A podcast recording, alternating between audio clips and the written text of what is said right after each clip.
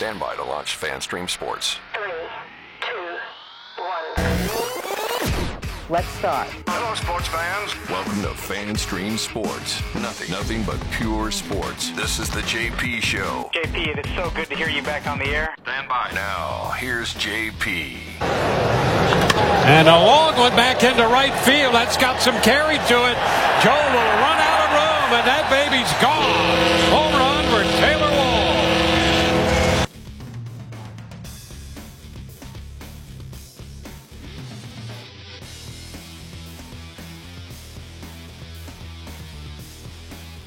our St. Petersburg RHS TV studio as uh, the Rays just keep on rolling, baby. 26 and 6, the major league's best record. And here come the Yankees, and they.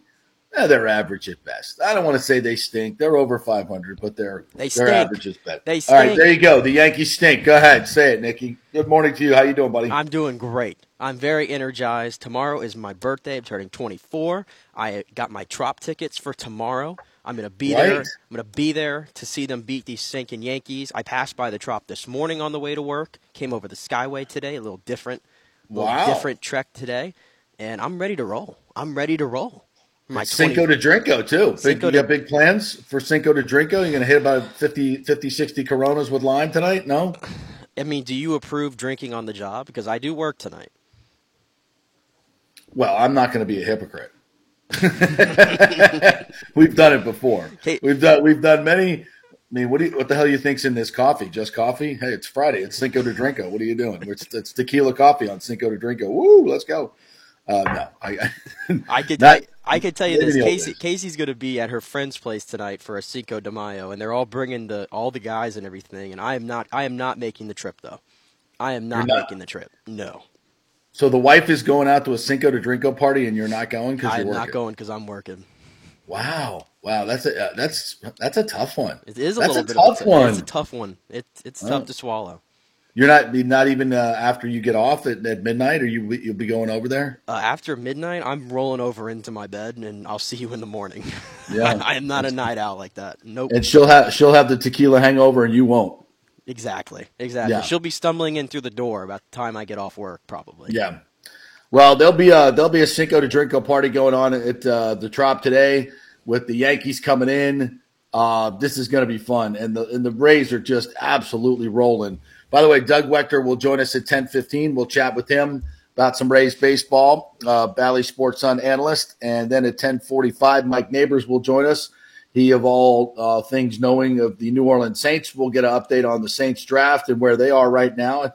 Um, last I checked in Vegas, the Saints were the favorites to win the NFC South, and that's obviously uh, Derek Carr generated. And um, not that this is big news, but uh, the way too early 2024 mock draft, Todd McShay has the Bucs moving up from the fifth spot to get Caleb Williams as their quarterback of the future.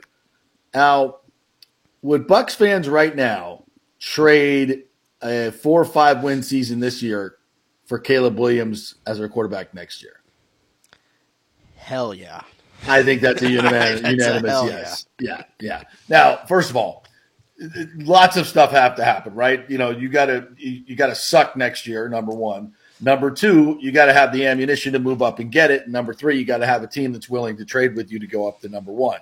And what are you going to have to give up? It's not just one number one. It's going to be two number ones and two number twos. And uh, and when you're rebuilding for the future, giving up, and it's not like the, the Bucs are flush with draft picks. They don't have a whole lot of extra draft picks. They don't have any extra draft picks. They've no made no big trades to pick up an extra one, which is normally what you have to do to move up. So uh, it, that's just this just food for thought. Uh, it would be almost impossible for the Bucs to to um, to reach that. And I think you know, quite frankly, what the Bucs are thinking when you kind of really get a feel for what's happening um, in one One Buc Place. I think what they're thinking is they they're going to find their next quarterback. He's already in house. It's either Baker Mayfield or Kyle Trask. And, and people say, well, Baker Mayfield, this is just stupid. Well, the dude was the number one overall pick for a reason. Um, I don't think you can put, complete bust into his category just yet because of the situations that he's been in. And I don't even, you know, I don't even count the Carolina Panther situation. I just don't. Fact of the matter is, Baker Mayfield um, started poorly. And then when that team got good, he got good and they won a playoff game. And then the whole Deshaun Watson stuff happened. You know, look at that organization. Look at the Cleveland organization. And you tell me that that was a, a place for a player to go and thrive. And now the measurables are still the same from when he was drafted. Bruce Arians will tell you that he that he had Baker Mayfield uh, graded above any of the uh, had a better grade than any of the quarterbacks in this draft. So you you could you could say, hey, they're just they just drafted the number one overall pick just a few years later. Whatever. They feel like this guy can be a good player, and and and the same with Kyle Trask to a, to a lesser degree. Obviously, he wasn't the number overall number one overall pick, but they feel like that's the guy who dominated the SEC in his senior season, and given a good team around him, can is good enough and reads the field well enough and is athletic enough. And as we heard Dave Archer say uh, yesterday on the show, he when he did that SEC championship game with with Trask against Alabama, he was shocked at how athletic, how much more athletic he was than he thought he was. And we are told that Trask has worked tremendously on that. His body's in better shape and he's more athletic than he's ever been. So, look, I, quarterback, and there's no, by the way, there's no guarantee Caleb Williams is going to be a great professional quarterback. You know, and, and the chances are it's it's 50 50 at best, right? So, you know, stop thinking about tanking. Stop thinking about, oh, we could get kid. Stop it. Stop it. I will enjoy the journey. Enjoy the journey. See what happens with these two guys. You never know. You never know. Yeah, I, I do believe the Bucs truly believe that they have their long-term answer in the building. Right? They want to believe that, Yeah. and I think they, had, they put the vote of confidence in those two dudes by not drafting a quarterback this year to bring in extra competition or a guy for the future. You know the Right. flaw though with McShay's mock draft. There's a big flaw in this whole scenario. Uh, it's about 365 days too early. That that that's number one. Right. if the Cardinals are going to be this really, really crappy team, and they have the number one overall pick, I'm going to go out on a limb and say they ain't trading that number one overall pick if they have a chance to get Caleb Williams. No, Seriously, they're tra- I don't they're care. trading Kyler Murray. I don't care if they have Kyler Murray on a fifty million dollar year contract, which is I I still cannot believe that's a real sentence. They have they have him for fifty million a year. That's crazy. But if they have the number one overall pick, and he maybe they even shut maybe he doesn't even play this year. By the way, Kyler Murray. Right. He's not going to be ready to go, I think, by the regular season. So you're going to roll with Colt McCoy, and your roster stinks. What if they're like 0 and 7, 0 and 8, and Kyler's ready to come back, and they're just like, you know what, Kyler? It's a lost season. It's a Yeah. lost season. Get healthy so we can trade you in the offseason. You can trade we're you in the offseason, so- right. we're going to have the number one overall pick. That's the flaw in the whole thing. If the Cardinals have the number one overall pick, I fail to see how they're going to trade out of that. And the other flaw with that, and we've talked about this, is there a scenario where the Bucs could fall flat on their face and win four games? Yeah, of course there's a scenario. But how Sure. likely is that going to happen? Because we don't believe it. I think a lot of people who follow this team does not believe this is going to be a four-win football team. So I just don't think they're going to be have the fifth overall pick anyway No. to even make a trade to even get up. Because if somebody's making a trade at number one to get Caleb Williams, you got to have a pick inside the top five Exactly. to make it worthwhile. And based on what and an extra and an extra number one in that in that draft as well. Well, the, it's going to be the following year because look at what uh, the Texans kind of just basically set the market back, right? The president's there. You're going to have to trade your number one the following year to move Right. up to the top of the draft to get a premium player like they did with Will Anderson. Does that sound like something Jason Licht would love to do? No, I don't no. think so. no, and they also gave up what two twos in this draft, or two, they gave up two twos. And Yeah, two they've traded some They- picks out, and he doesn't Yeah. like having. He does not love if he does if he's if it's bugging him that he didn't have a fourth round pick this year. It's going to Yeah. bug him if he doesn't have a first round pick in 2025. And- And guys, don't forget this. I mean, and this is not lost on on Jason Licht. The, who did the Bucs win their Super Bowls with? Veteran Free quarterbacks. agent quarterbacks, free agent veteran quarterbacks, not drafted quarterbacks. It's hard to draft a quarterback. Nobody knows that better than the Buccaneers. Well, I should say draft and develop a quarterback. Nobody knows that better than the Buccaneers. And there's nobody there that can sit and say, "Hey, listen, um, you know, there's no way uh, Baker Mayfield's ever winning a, a, a Super Bowl." It, why, why would you say that? How do you know that? How do you know that? Drew Brees had a second act. I mean, there's a lot of quarter. Brad Johnson had a second act in his career, right? There, there were times that whoever who would have said Brad Johnson's going to win a, a, a Super Bowl. He was a tenth round draft pick. Do you wanna throw He didn't Nick- even have ten rounds. Do you want to throw Nick Foles into that equation too? Let's throw Nick Foles in there as well. I mean, Joe Flacco. we could go on, we could we could go on and on. you know, there's there's probably more guys like that than there are number one overall picks that have won Super Bowls. When you look at the the, the top five quarterbacks taken in the top five, and and and I'm here to say it's probably easier to go get a guy like a Derek Carr who you know who he is, surround him with good players, and then go see what happens. That's you know, I understand getting a Tom Brady is a little bit you know because it's Tom Brady but it's not just been Tom Brady. It's been other free agent quarterbacks that come in and win Super Bowl. So, well, I mean, it, you I don't have say, to just draft one. It, I, it, can work many ways. I will say though, the way the league is trending right now, and at least the last few Super Bowls, the guys who are playing in the last game of the season, it's usually these all-world quarterbacks. Right. The last three yeah. Super Bowls, it's been Tom Brady, Patrick Mahomes, Joe Burrow, and Jalen Hurts. Mm-hmm. Those have been the quarterbacks. Well, Jalen Hurts, second round pick. Yeah. Right. Yeah. Not a number one overall, not even a first rounder. Kind of like who? Kyle Trask. Right. You don't know. You don't know. So I just, everybody that's going to say this could never happen, this could never happen, it's hold on. Let's see how this plays out. Let's see how good Dave Canales is. Let's see how good this offensive line is. Let's see how good this running game is. Let's see how good this defense is going to be that has added so many players. Let's see. I'm not, you know, then that's just about the Todd McShay thing that gets me a little bit crazy because now everybody's going to go start going. Okay, yeah, if we just tank and get, eh, why not? Let's just do it. Let's just hope for a bad season. No, no, no. Keep building like the Eagles did. They won a Super Bowl and they kept building and winning. Right? You don't have to just go right into the tank. You can keep winning and have good seasons and then get back to the big game. Um, and, and, I, and I will say this too, by the way, the Bucs have done this before where they've tanked a complete season, or at least tanked a few right. games in the season to get the number one overall pick, and that would that led them to Jameis Winston. Now I know everybody thinks that Caleb Williams is like this Five. this generational quarterback prospect, right? And maybe that's true. Maybe that's true. I want to see it for another year at USC personally, but I don't think there's a huge gap between Jameis Winston right. and Caleb Williams as a prospect. I don't see that gap there. And the Bucs kind of tried to do right. that with Jameis, and we saw how that worked out. And Jason Licht to me, is the kind of GM that has learned from his mistakes the first four years as a GM. Because if you look at his first four years as a GM and his drafts, you would never believe that he's still the general manager of Bad. this team. You would never believe right. that. And he has, absolutely. he's learned so much from his mistakes, and I don't know if he's willing to go back down that rabbit hole.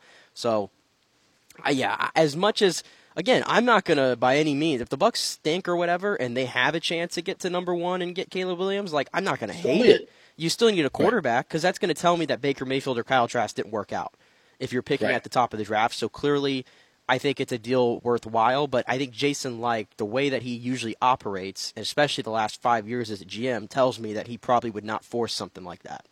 Right, and I, I think. Um, more than anything, when you when you talk where the Bucs are going, especially next year, this defense has to step up. They just invested a lot of money in this defense in terms of bringing back Jamel Dean. You already signed Carlton Davis. You you, you brought back Lavonte David. I get it, not a lot, a whole lot of money. You're paying another inside linebacker eleven million dollars. You're paying Vita Vea what uh, 16, 17 million dollars a year. You've got another nine, uh, another 18, 17 invested in Shaq Barrett most of your money, your big money, is invested on that defensive side. That defensive side better get off the damn ball and come after people and make plays. And that that's just you, have got a lot of money sunken into a lot of players on that side of the ball. I mean, you got you got what thirty four million sunk into two corners. Well, damn it, people better not be throwing for 400 yards on this defense. Somebody better turn into a ball hawk, man. Yeah, I mean, somebody. I mean, somebody needs to come up with five interceptions this year. If we're paying this much money. I mean, how much money per interception can we pay? Let's go let's go. So look, um, you know, there's there's I think it's going to be a fun season. I'm looking forward to it, and I, there's a lot to learn about these new guys who are coming in uh, for the rookie mini camp. So I'm I'm I'm interested, and I love the fact that everybody's overlooking the Bucs. Everybody thinks the Bucs are going to suck. Good, good, fantastic. That's great. We're under the radar. Let's go. All right, we'll take a quick break. When we come back, Doug Waechter's going to join us. We're going to talk some Rays baseball after last night's 3 2 win and sweep of the Pirates. And here come the mighty Yankees. Oh, it is baseball season. Fun to talk Rays baseball, we got the best team in the league. All right, uh, we're brought to you by the Jeeves Law Group, J E E V E S lawgroup.com. Great to have Scott Jeeves into the studio yesterday. Fun to chat with him about Gator football. If you need an attorney, he's your guy. Personal attention, great law firm, lots of experience. It's the Jeeves Law Group. Back in three with Doug Waechter. Stay with us.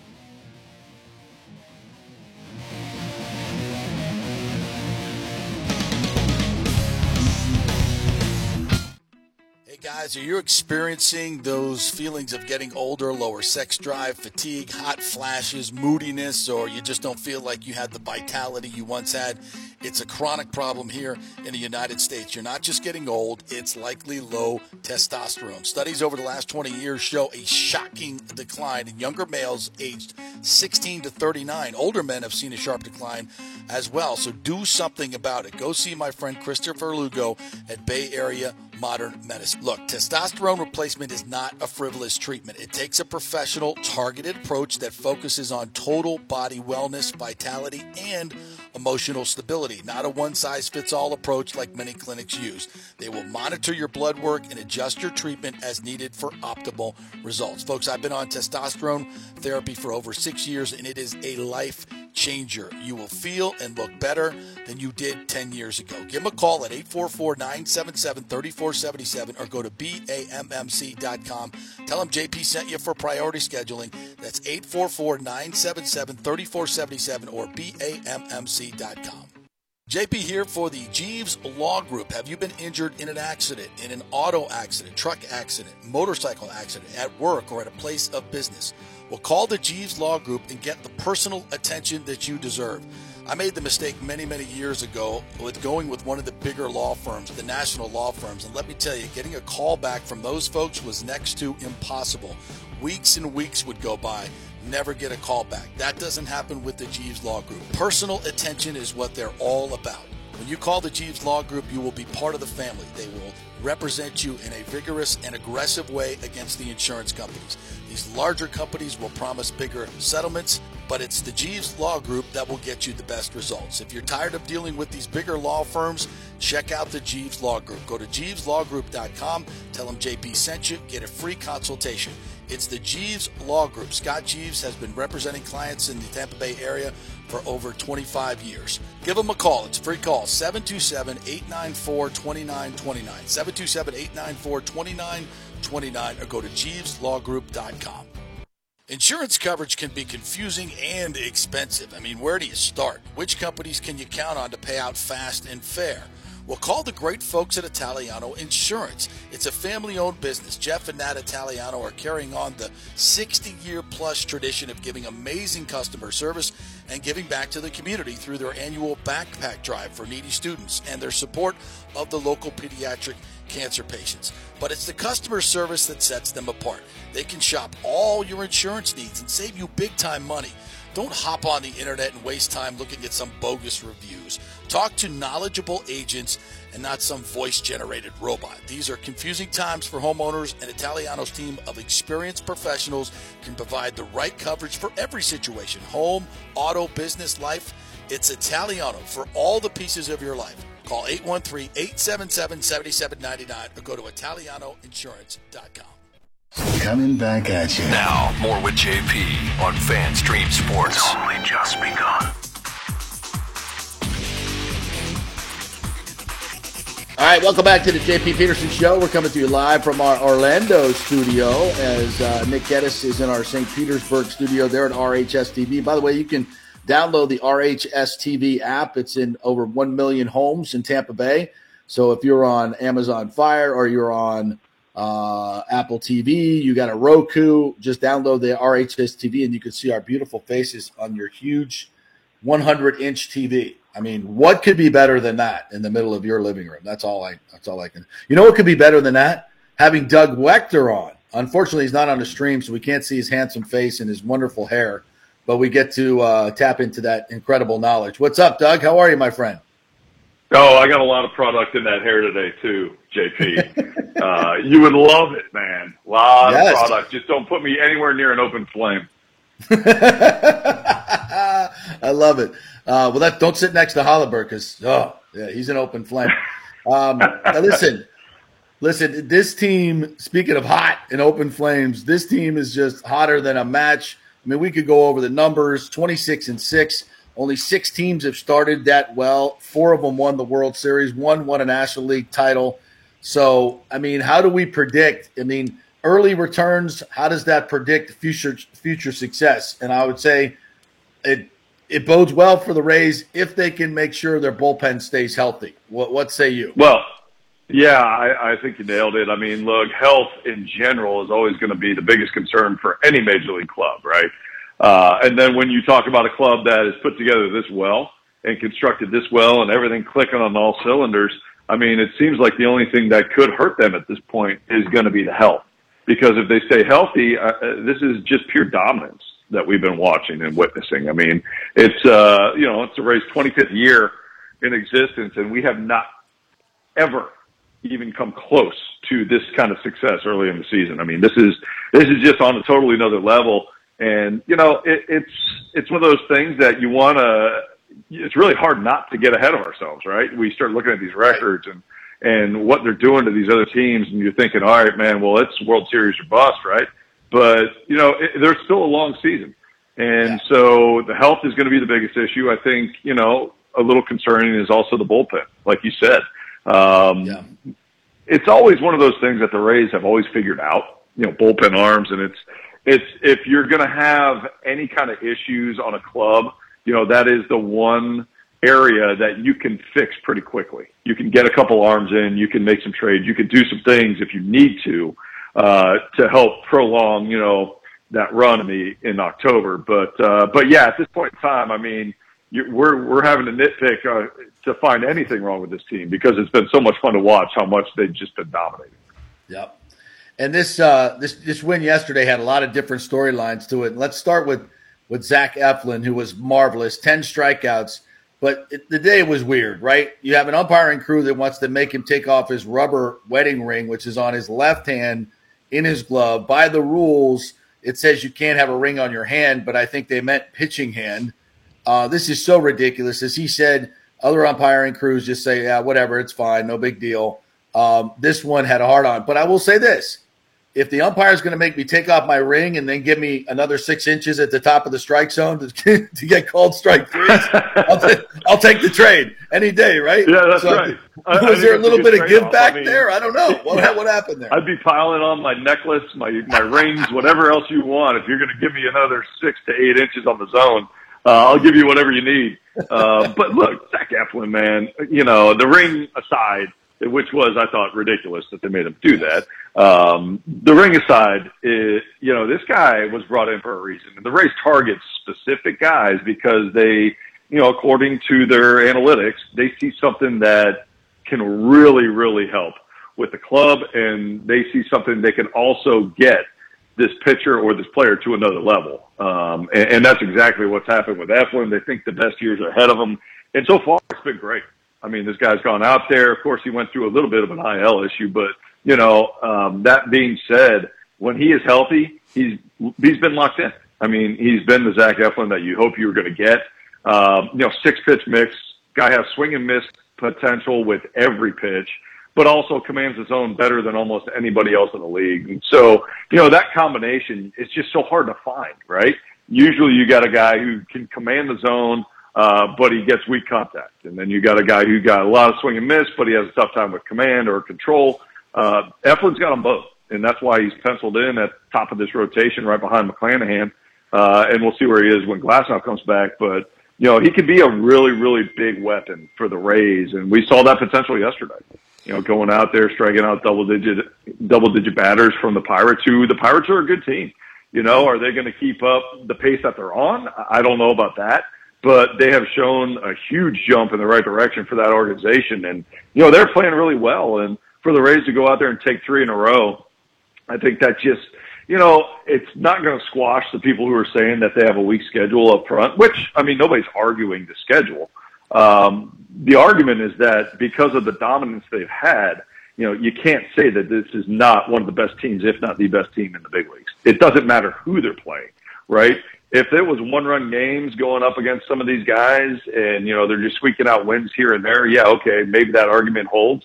But the fact that they've been wiping the floor with their competition, uh, and a big reason for that is pitching. And going back to Zach Eflin, he's been doing his part. Yeah, I mean they continue to just win in different ways as well. I mean, if they, I mean, I said this yesterday. If they want to get into a slugfest, we can do that. You want to play a 2 1 tight game, the Rays will do that because they're not going to make errors and they're not going to make silly decisions uh, on the base path. So that's been great to see. But you talk about the rotation. We mentioned Eflin there, but I, go back even the day before Shane McClanahan, who had one of his better outings, and you know he's the first pitcher to get to six wins.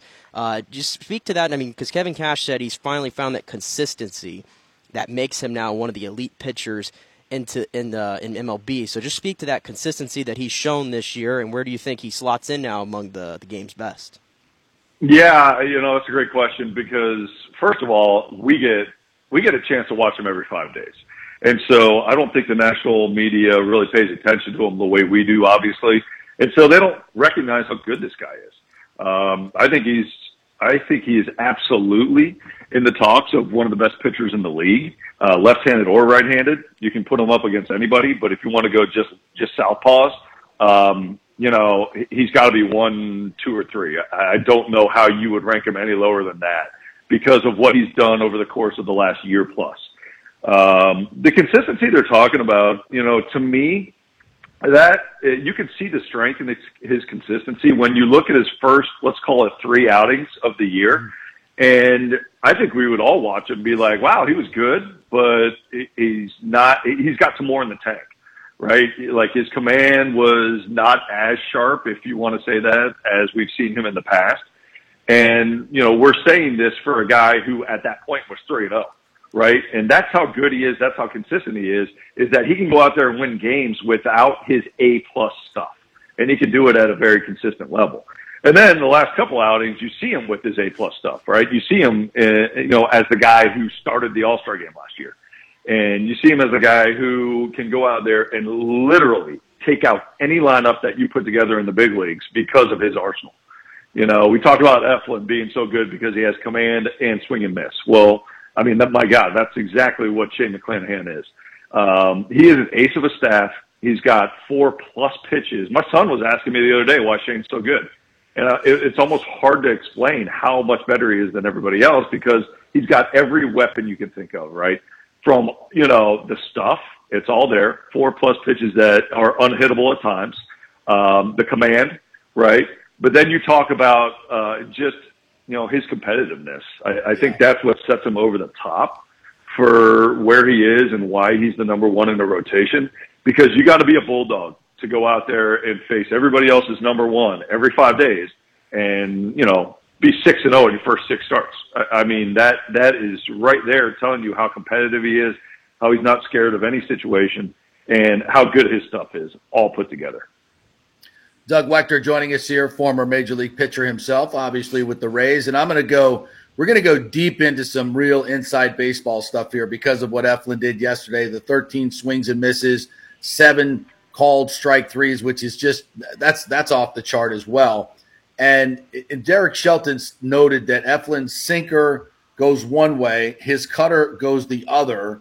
And Taylor Walls kind of pointed out the same thing. He said it's like a video game when you have two pitches that are working with complete opposite shapes of each other, and you can put them on either side of the plate. As a hitter, at that point, you've got to pick and choose what you're going to look for. You can't cover both. So, and this may be the secret sauce, right, to what the Rays do is that they see guys with certain pitches – but they're not sequencing them in the right way. They're not using them enough. And this is where all the analytics come into play. They come to Tampa Bay, and now they're saying, like, this is the way we want you to sequence the pitches against this particular player, this particular player.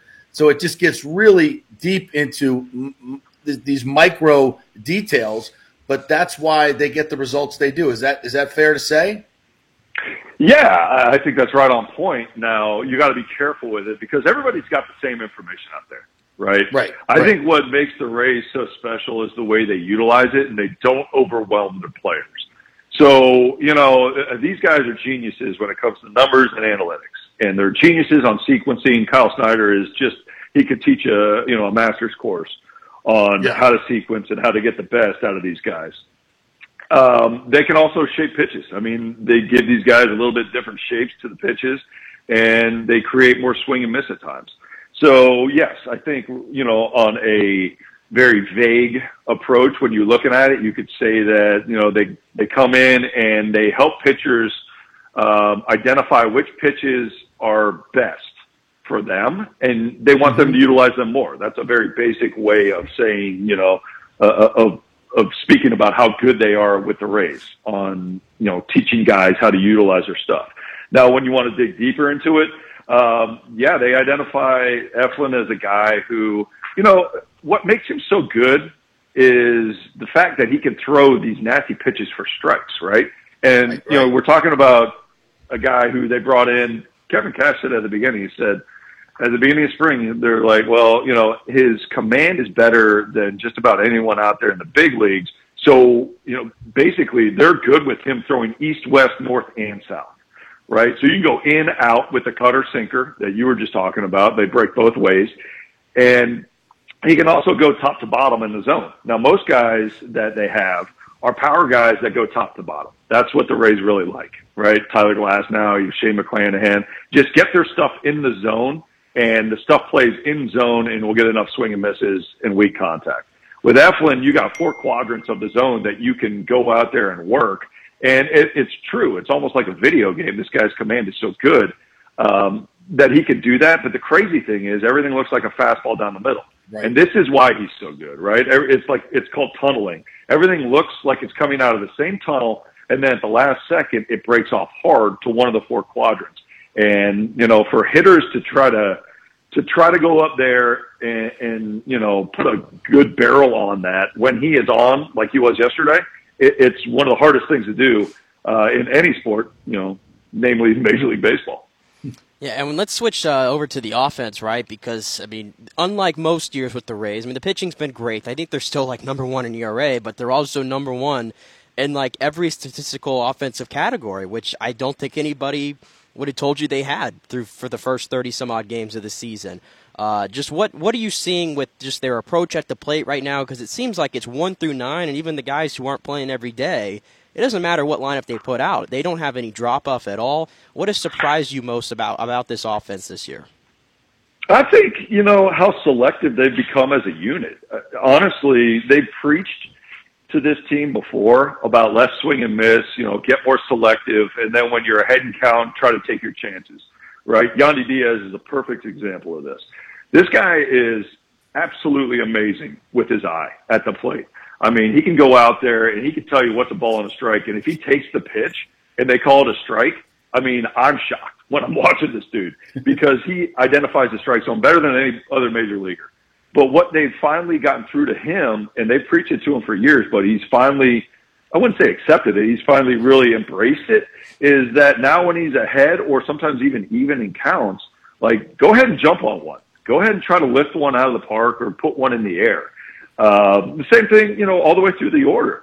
And they're so selective at the plate right now. They're driving up pitch counts of opposing pitchers. They're knocking them, knocking starters out of the game quicker. Uh, they're also putting more contact on the ball, right? Striking out less than they were before, hitting more home runs because they're capitalizing on better counts. And they're also, you know, being selective, watching more pitches. They're getting better, you know, deep in the count. You look at guys who, especially have guys with runners in scoring position, Randy Arozarena. This dude is a guy who was kind of a grip it and rip it guy throughout his entire career. Now he's understanding that being selective and having an idea of what the opposing pitcher is trying to do to him, how that can benefit him.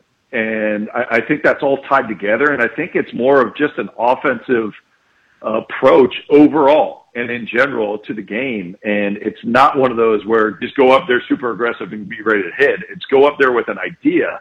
And once you work yourself into a positive count for you as a hitter, then let's try to capitalize on something. And so I think Chad Mottola should deserve a lot of credit.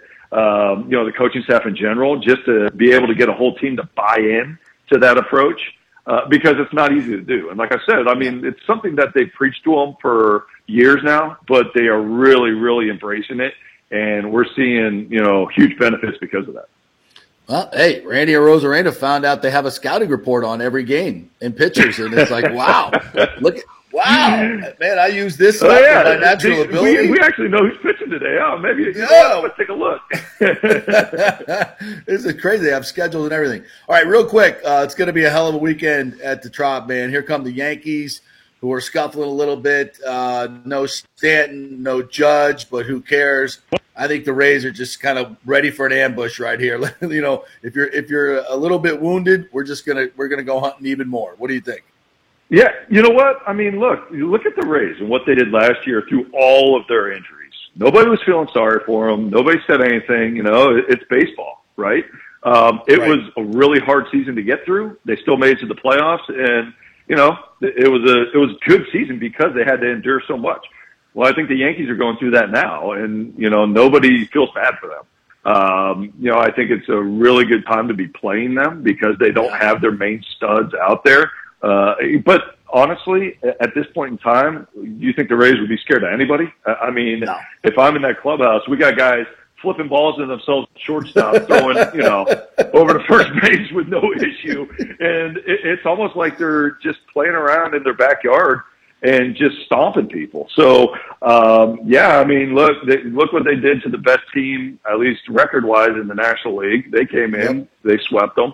I see no reason that they couldn't go out and do the exact same thing to these Yankees who are really, really hurting right now. Hey, you brought it up. What I was going to mention to you, the whole the whole Wander ball flip, which has been, I mean, they they highlighted it on ESPN and it was great, and they call him, you know, Mister Wonderful, and then you have other people that are, you know, like, oh, this is not great for the game. Why are you doing this and all that? Uh, I guess I'll just ask you, where do you land on that? And also specifically, if you're Kevin Cash, you have a team right now that's playing the best baseball in the league. They have a lot of guys who have a lot of flair to their game, and they want to show that off. So, where, as a manager, you think is the balance of what's too far and what's on that line? Well, I think Kevin Cash is the perfect guy to manage it. Um, I think he's the best in the big leagues for a lot of different reasons, but one of his best skills is managing personalities. And that's what you have to be able to do at that level because you do have, I mean, you have elite athletes getting paid a lot of money coming from all over the world. Everybody's got different personalities. You got to get the best out of all of them and make sure you're not taking away the fun at the same time. And I think, um, Kevin grew up and we played in the same generation where there wasn't this kind of flair. There wasn't this type of play in the field. And if there was, then a lot of times there'd be repercussions. But the game's changed, and you got to embrace the change with that. Uh, I think these guys are just having fun, and I think Cash knows that. And um, you know, if it gets a little bit too crazy to where it's taken away from the game, he has no problem stepping in and letting these guys know. Um, but you know, I, I think that he's done a great job of letting these guys be themselves.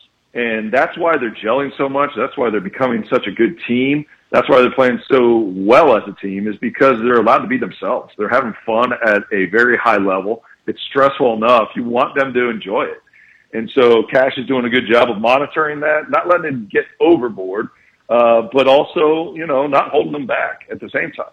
Uh, with Wander, specifically that play, look, I got no problem with it. Um, you know, I don't, I don't believe it was predetermined. There's no way he sat there and was like, oh, I'm going to flip this ball to myself if I get it.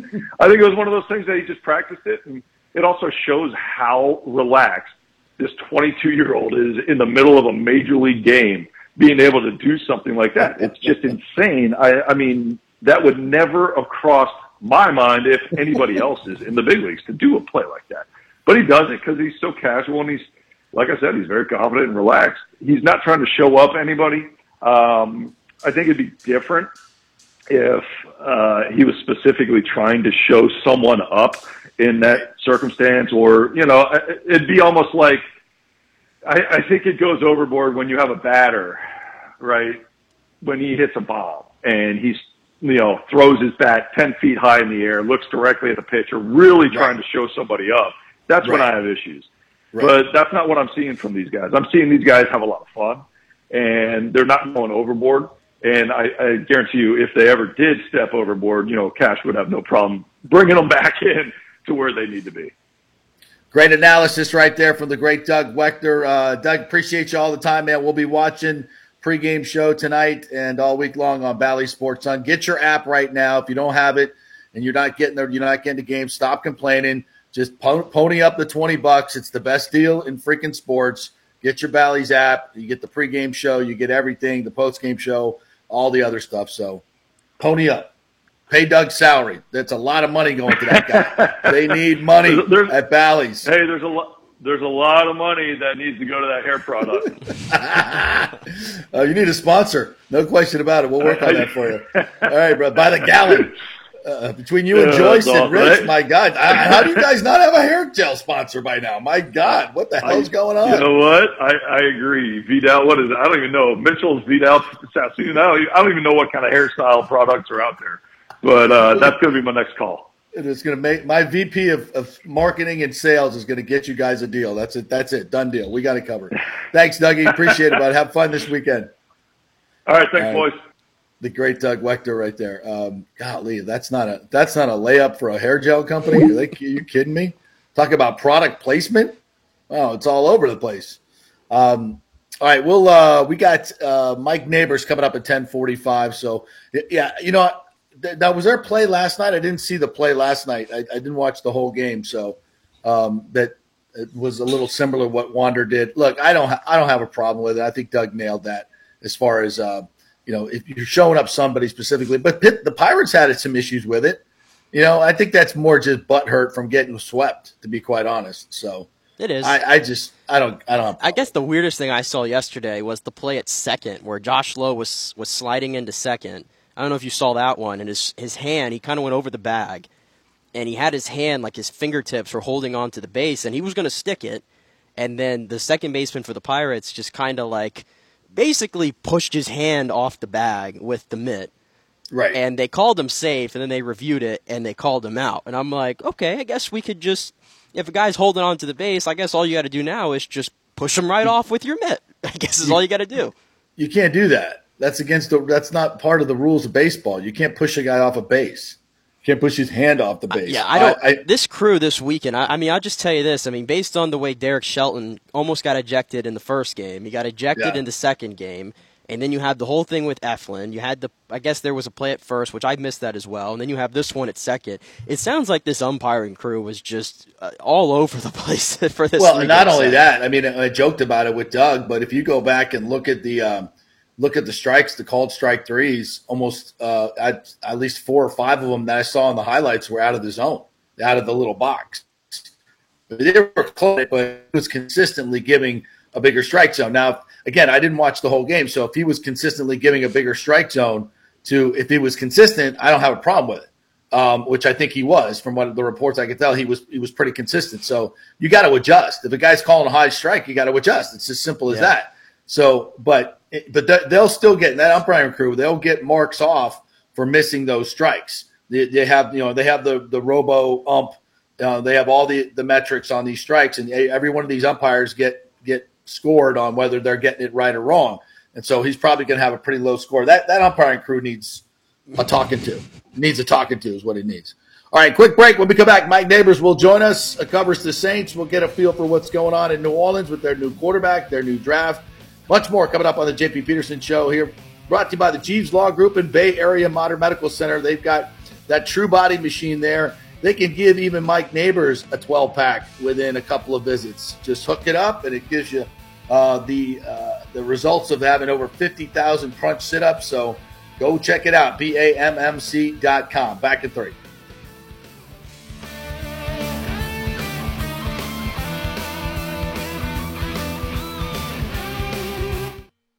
Right, this is for all you guys who don't want to go to the gym and do 5,000 crunches. At Bay Area Modern Medical Center, you can get on the new True Body machine where you can reduce fat and tone up your muscle. It's like doing 54,000 crunches in just 15 minutes. Define your body as you see fit. True Body offers personalized muscle stimulation that delivers the equivalent of those 54,000 crunches in just 15 minutes. Just get in touch with them at Bay Area Modern Medical Center, BAMMC.com. Chris Lugo and the team over there will set you up on TrueBody and get amazing results. Non invasive with comfortable and little to no pain and zero downtime. You can isolate and target those areas that you want to improve and treat multiple areas simultaneously. It's an amazing machine, so check it out at Bay Area Modern Medical Center, BAMMC.com. Well, Fitz the mortgage guy did it again. A listener heard his ad, was going to another big bank, but called Scott Fitzgerald at American Mortgage Services of Tampa, and Fitz saved him $618 on his monthly payment. Are you kidding me? Folks, that's big money. Rates are going up, they're going down, they're going all over the place. Scott will shop your loan and save you lender fees and get the best rates. Email him, scott at amstampa.com or call 813 294 7595. That's Fitz, the mortgage guy. Lots of stuff going on right now, and these rates are going all over the place. You need somebody knowledgeable in the market that will work hard for you and get you the best deal. That's my man Scott. He's done three loans for me, done thousands of loans for local folks here, works with a lot of the coaches and players in the area. He's the guy.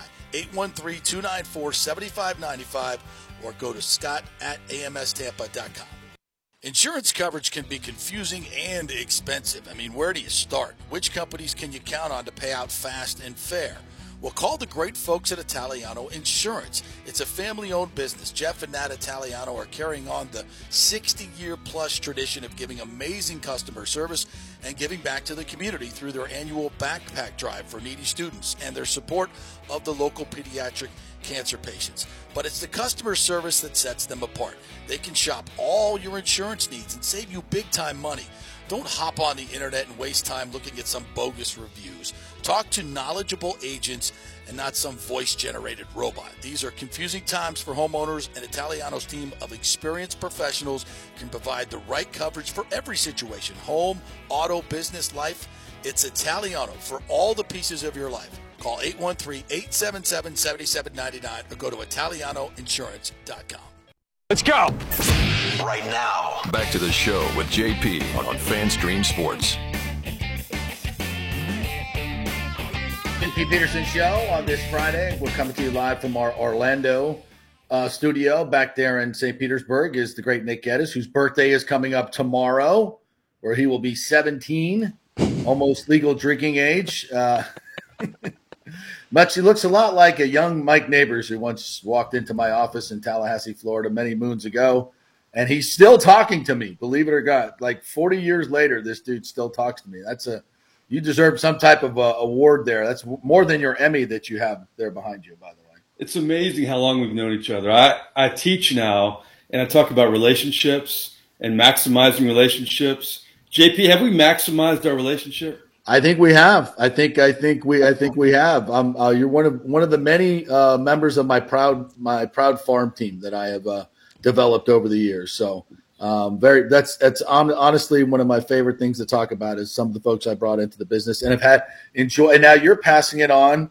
as a legacy to the next group of all the kids you teach. Yeah. How about that?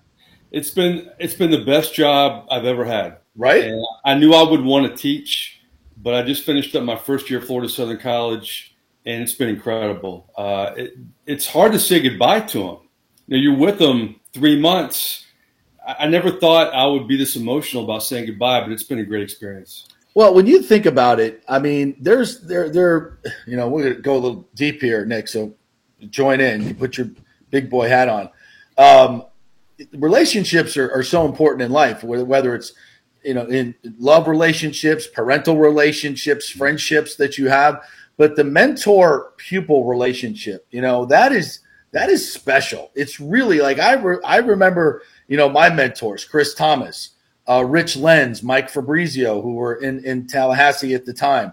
Um, you know, I, I I think you know Dick Crippen, who I work with at Channel Eight, uh, Beasley who worked with the Channel Forty Four. So many of these these great guys that that poured into me, man. They took extra time because I was much like you. I was eager to learn, much like Nick, eager to learn. I want to know, and then those are the people that we gravitate to as as mentors. We're like, okay, this guy's serious. This girl is serious. She wants to learn. This Erin Andrews, you know, she got a little something. I think I see a spark there, you know, and you want to teach them and help them as much as you possibly can. And you were, you were one of those folks. And so, and now you pass it on to others. Those relationships, you don't, I don't take them lightly. And those, those kids that just learned under you for three months will remember you for a long, long time because you poured into them. I appreciate it. You know what's incredible though is in the cynical world that we live in. I really feel like most people want to help, but Of most course. people want to help those who want to help themselves and be passionate about putting the work in and and, and wanting to move forward and and having a direction. And I was at an awards ceremony last night, and we were talking about you know having a game plan, you know, interning, broadening your network, doing something you're scared of. All these things are great because when you're in college, and those who want to be sportscasters listening to your show, you have a job right now. Maybe it's a part time job, maybe it's a full time job when you're going to school, but really your full time job in college is to figure, figure out what the hell you want to do. Right. What's your passion? What direction are you going to go? And now's the opportunity to intern and try all these different things. And that's yes. what I always encourage my students to do. Yeah, before you get into the world where you're locked into a mortgage or locked into a relationship or locked into some place where you're going to live the rest of your life for whatever reason, yeah. um, try it all out. See what you want. I mean, I knew I, I was going to be an attorney, right? But when I when I met when I met my yeah I, I met my friends uh, Rich Lenz and Mike Fabrizio who were the sports guys at the local station where we were doing our our TV show our Florida State TV show.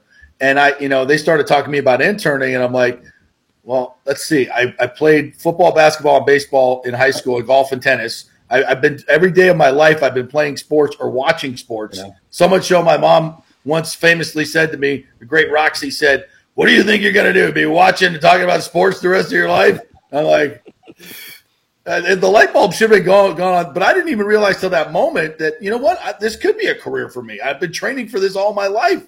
Why not go ahead and give it a shot? And I, you know, and I started intern. I'm like, this is definitely what I want to do. And thank God I didn't become another boring attorney. Oh my God! Thank God. Well, you know, what's funny is uh, I grew up. My dad was an attorney. I grew up around attorneys. I felt like when things got tough in TV, damn, I should have been an attorney. But I wouldn't have been happy as an attorney. No. And, this no. may sound hokey, guys, but my message to my class is don't pick a career where you're like, oh, it's Monday. Oh, it's hump day. Oh, TGIF. Right. I, you know, don't, what is it? A countdown to the weekend where you enjoy two days of the week and then you don't like the other five days of the week. Uh, you know, I just, I just think you get one at bat in life. You, you need to enjoy it. Yeah, and I'll, I'll even add to everything y'all said with like just a little bit my experience, and I know y'all know this as well. Like in this business, like you got to love it, number one. But on the topic of relationships, I can't think of a single job I've ever had, even in this business or outside, where I didn't get it because I had the relationship with someone, right? right. That helped me get that opportunity. But you also got to go for it as well. Like a Absolutely. lot of it, like you said, you got to be want to help yourself. And even as someone young, like I, I sat through the same college seminars and heard the same exact things. And you learn. At first, you go, no, I don't need anybody's help. I can do it on my own. And then you get in the real world and you're like, no, no, it doesn't work that way. So the relationships is definitely, I think, probably the most important thing when you're kind of young and getting into the business. Every and, Friday, I don't do TGIF. We do TGIT. Thank God it's today.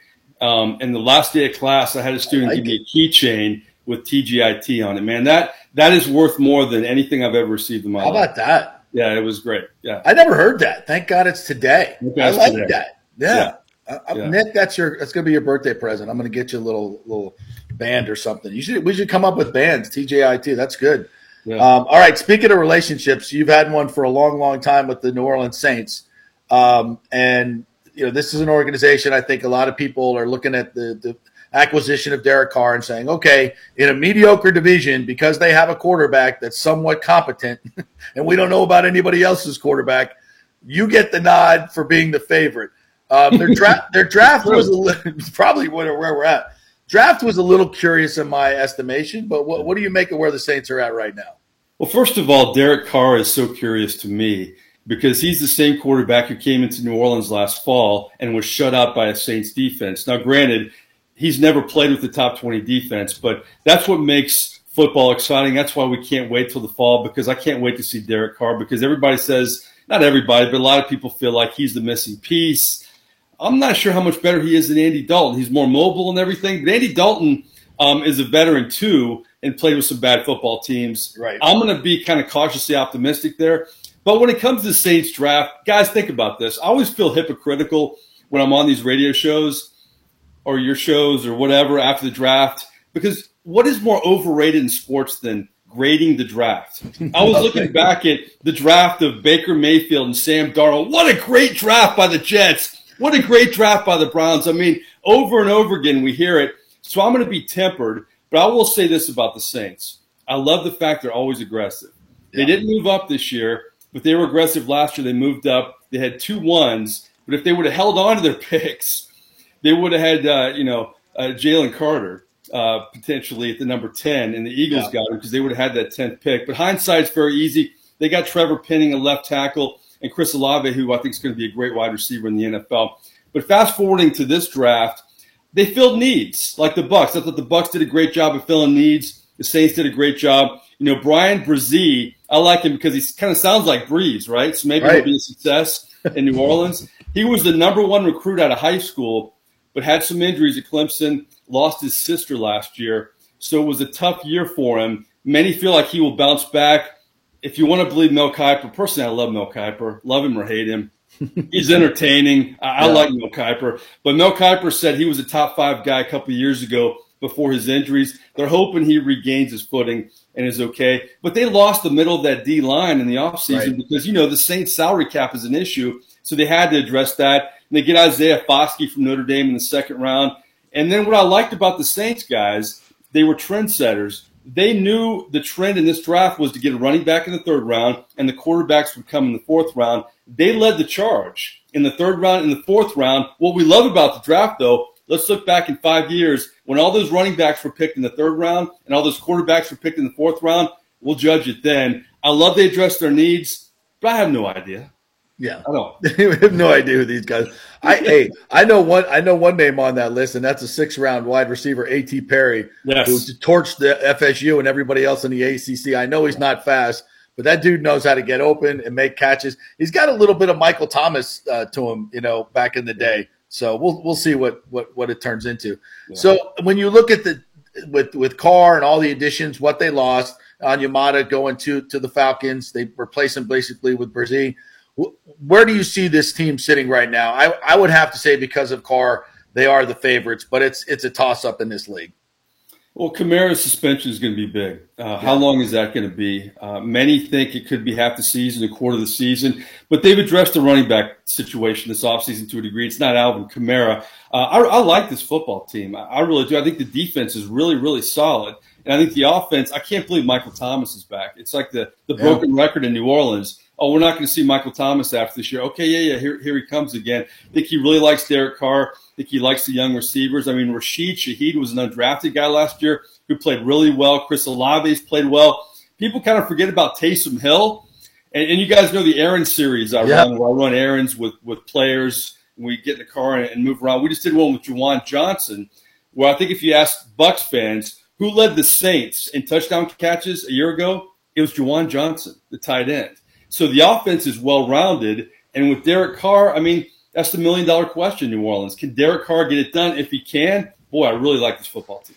Yeah, and I'll even I'll ask you about the two kind of linchpins to that offense. Uh, you mentioned Michael Thomas, and I, I I think he was like what deadlifting like 500 pounds. So it looks like, and he got drug tested, of course, the day after because it's the NFL. uh, but he seems to be on the right recovery. So just an update on him, if you will, and then also Alvin Kamara.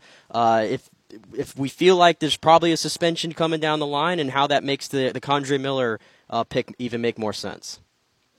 Yeah, I, I mean, uh, when you look at Michael Thomas, we've been waiting for that season, and boy, he had a great first game, Nick, last year against Yeah. the Atlanta Falcons, and Jameis played well, uh, leading the charge in that fourth quarter. Um, I just, it, it's almost like to me Anthony Davis with the Lakers. You see spurts, but are we going to have the body of work? Can he maintain it for the whole year? If he can, this offense will be really potent with the Chris Olave, with the Rashid Shaheed, with the Taysom Hill, with the Juwan Johnson, with the good running game. You know, uh, is it Jamaal Williams, right? With the with the yeah, Lions. yeah. Uh, they picked him up. Um, there's got to be a reason why the Lions let him go, but the Lions, I think, we saw it in the draft. You know, getting more speed in the backfield. Jamaal Williams, I think, will be a good stopgap for Alvin Kamara. But I like uh, Kendre Miller. It's funny how you want your running backs young, and you like uh, more experience with some other players. But Kendre Miller, you know, TCU didn't catch the ball a lot out of the backfield, but he's only uh, 20 years old. I think he turns 21 or 20, I'm sorry, 22 next month. So not a lot of tread on the tires. So I think they, they went after the running back they wanted. I know a lot of people in New Orleans wanted uh, uh, De'Von Achane out of Texas A&M, a smaller back, but a lot more speed. I think they were a little disappointed there because it seemed like they had their pick of the litter. Weird year, guys, because you had a few running backs in that mm-hmm. first round, but then you know everybody picked a running back in the third round. So we'll see how it works out. But you know, in terms of filling their needs, I think they're in good shape. It just comes back to the quarterback position. I think that's everything in New Orleans. Well, and, and, what's interesting there is is you could talk about Derek Carr's ability, and I think he's you know he's got all the tools to be a, yeah. a really good quarterback and, and, win a Super Bowl in this league. I believe that. I was yeah. I was hoping that maybe the Bucs would go get him as well because it's not just the, that ability; it's the stability, it's the calming influence, it's knowing that you know Derek Carr is. I think he has one of the top fourth quarter comeback quarterbacks in the league, and that's you know that's a special quality, and that's what wins games, which wins divisions, which wins.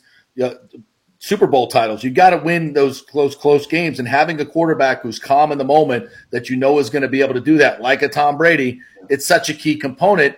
And Carr brings that. I mean, you could talk about some of the, the downsides of him. He's not a perfect quarterback, but it's that leadership where guys know, hey, if we're in it in the fourth quarter, he's not going to make a stupid mistake. He's probably going to make some big plays, and we're going to get the job done. And having that hope. Now, you know, the Bucs can look at their quarterbacks and think they got a guy that can do that, but they don't know it on a consistent basis. They don't know it. They haven't done it. Carr's done it. He's been consistent.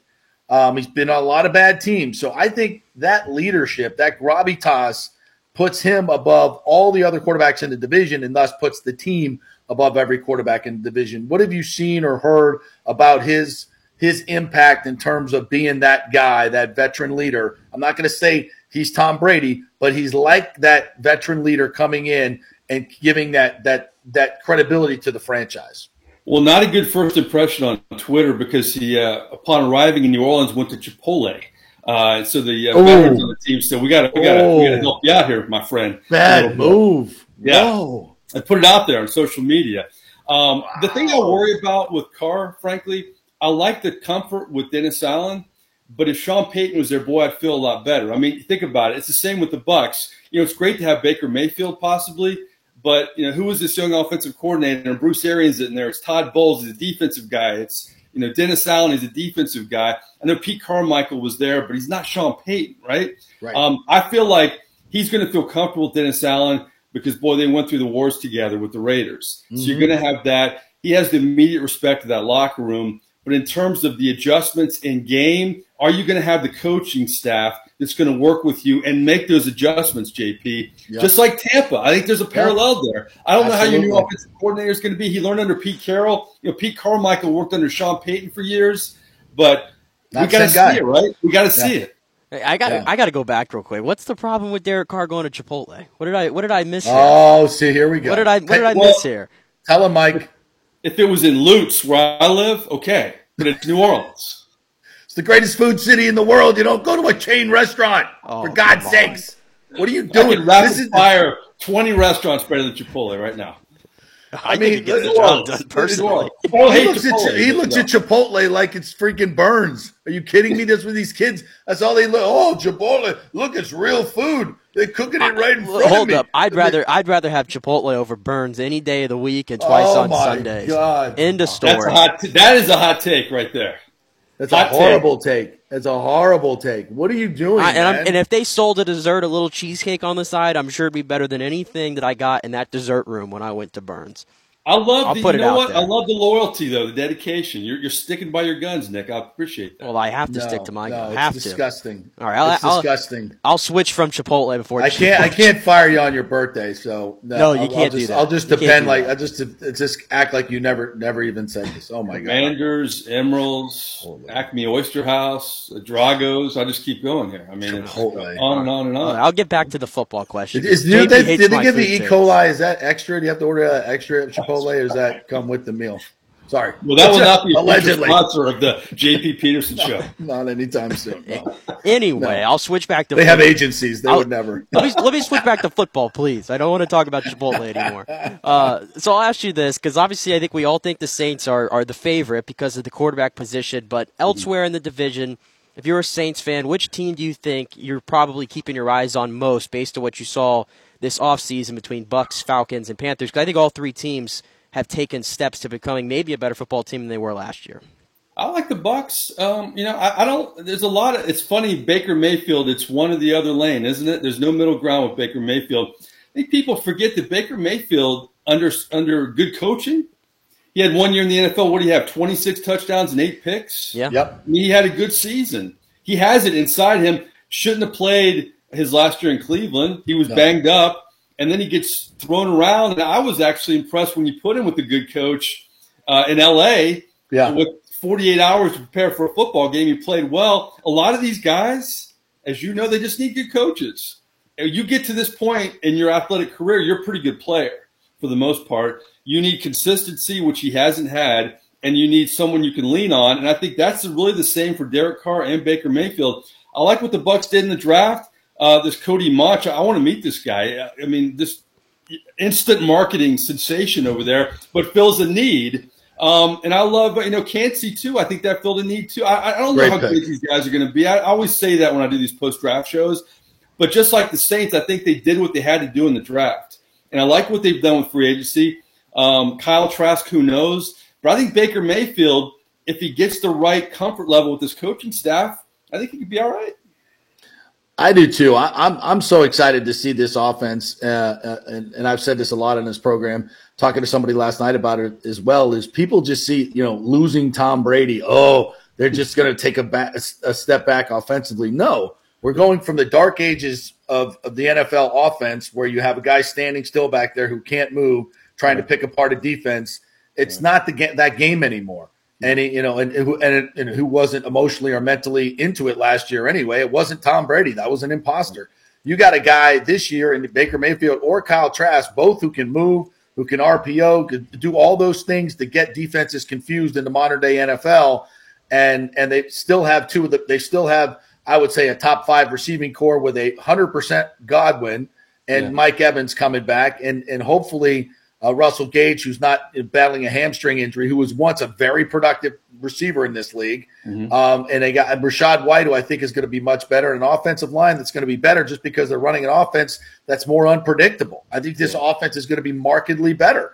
And as I mentioned to Nick, to me, the keys for me are number one, and you mentioned it, head coaching. It's head coaching. That's my biggest question mark. As much as I love Todd Bowles as a human, his record as a human, as as, as a head coach, and lack of accountability is not good. It's Yeah. not good. And he's continued it this offseason by continuing to to coddle Devin White, Mm-hmm. who's you know giving the finger to the organization and and the fans, Yeah. and keep saying we're not trading him. He's my best player. Blah blah blah.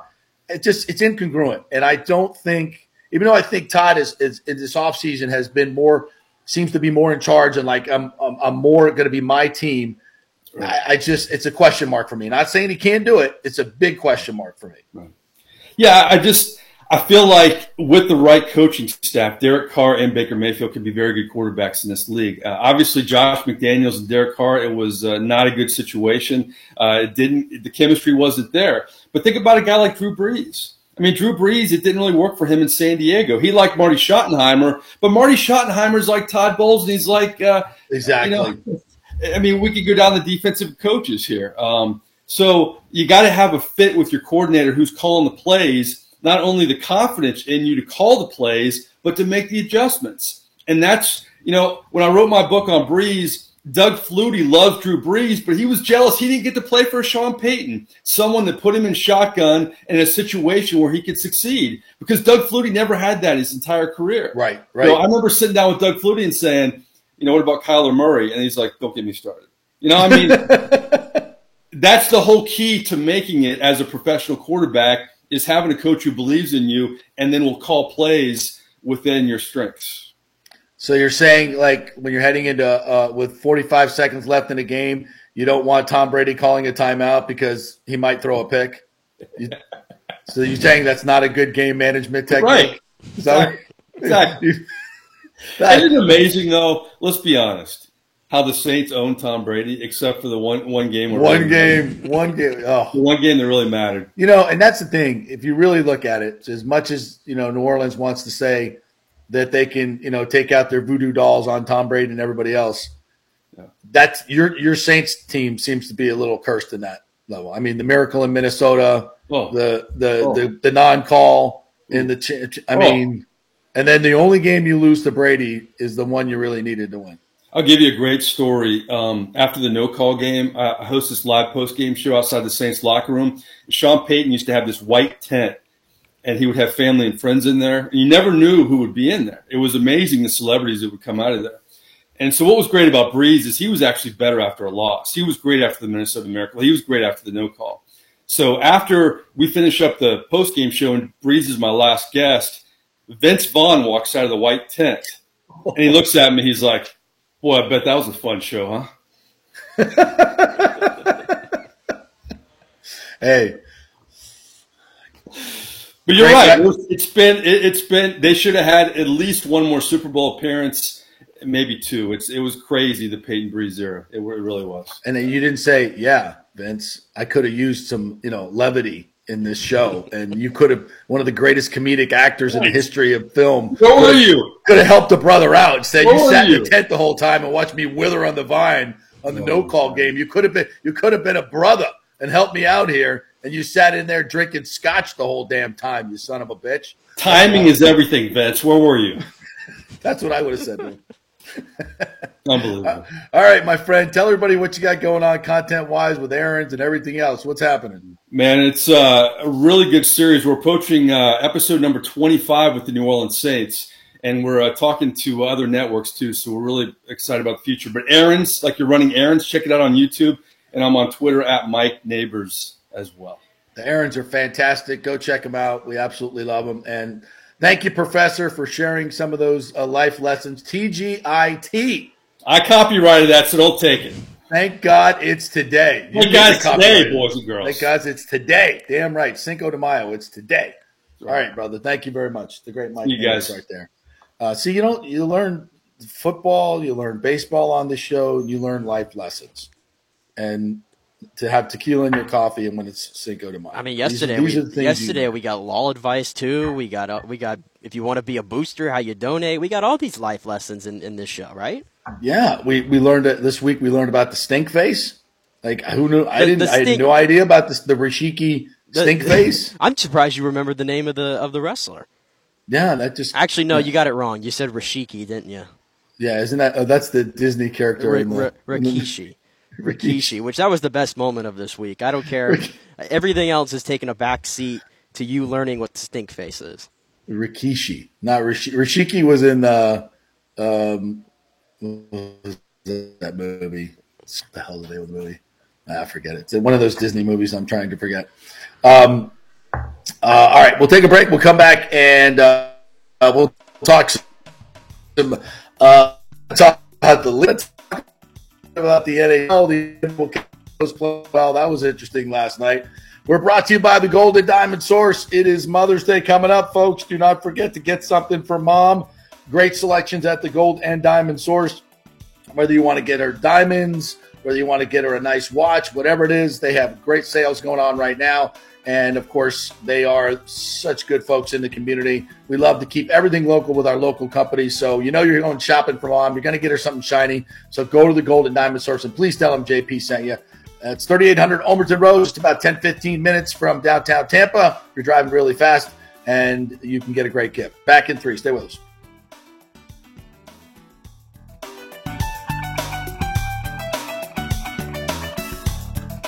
Coverage can be confusing and expensive. I mean, where do you start? Which companies can you count on to pay out fast and fair? Well, call the great folks at Italiano Insurance. It's a family owned business. Jeff and Nat Italiano are carrying on the 60 year plus tradition of giving amazing customer service and giving back to the community through their annual backpack drive for needy students and their support of the local pediatric cancer patients. But it's the customer service that sets them apart. They can shop all your insurance needs and save you big time money. Don't hop on the internet and waste time looking at some bogus reviews. Talk to knowledgeable agents and not some voice generated robot. These are confusing times for homeowners, and Italiano's team of experienced professionals can provide the right coverage for every situation home, auto, business, life. It's Italiano for all the pieces of your life. Call 813 877 7799 or go to ItalianoInsurance.com. Well, Fitz the mortgage guy did it again. A listener heard his ad, was going to another big bank, but called Scott Fitzgerald at American Mortgage Services of Tampa, and Fitz saved him $618 on his monthly payment. Are you kidding me? Folks, that's big money. Rates are going up, they're going down, they're going all over the place. Scott will shop your loan and save you lender fees and get the best rates. Email him, scott at amstampa.com or call 813 294 7595. That's Fitz, the mortgage guy. Lots of stuff going on right now, and these rates are going all over the place. You need somebody knowledgeable in the market that will work hard for you and get you the best deal. That's my man Scott. He's done three loans for me, done thousands of loans for local folks here, works with a lot of the coaches and players in the area. He's the guy. 813 294 7595 or go to scott at amstampa.com. Hey guys, are you experiencing those feelings of getting older, lower sex drive, fatigue, hot flashes, moodiness, or you just don't feel like you had the vitality you once had? It's a chronic problem here in the United States. You're not just getting old, it's likely low testosterone. Studies over the last 20 years show a shocking decline in younger males aged 16 to 39. Older men have seen a sharp decline as well. So do something about it. Go see my friend Christopher Lugo at Bay Area modern medicine. Look, testosterone replacement is not a frivolous treatment. It takes a professional, targeted approach that focuses on total body wellness, vitality, and emotional stability, not a one size fits all approach like many clinics use. They will monitor your blood work and adjust your treatment as needed for optimal results. Folks, I've been on testosterone therapy for over six years and it is a life changer. You will feel and look better than you did 10 years ago. Give them a call at 844 977 3477 or go to BAMMC.com. Tell them JP sent you for priority scheduling. That's 844 977 3477 or BAMMC.com. JP here for the Jeeves Law Group. Have you been injured in an accident, in an auto accident, truck accident, motorcycle accident, at work, or at a place of business? Well, call the Jeeves Law Group and get the personal attention that you deserve. I made the mistake many, many years ago with going with one of the bigger law firms, the national law firms. And let me tell you, getting a call back from those folks was next to impossible. Weeks and weeks would go by, never get a call back. That doesn't happen with the Jeeves Law Group. Personal attention is what they're all about.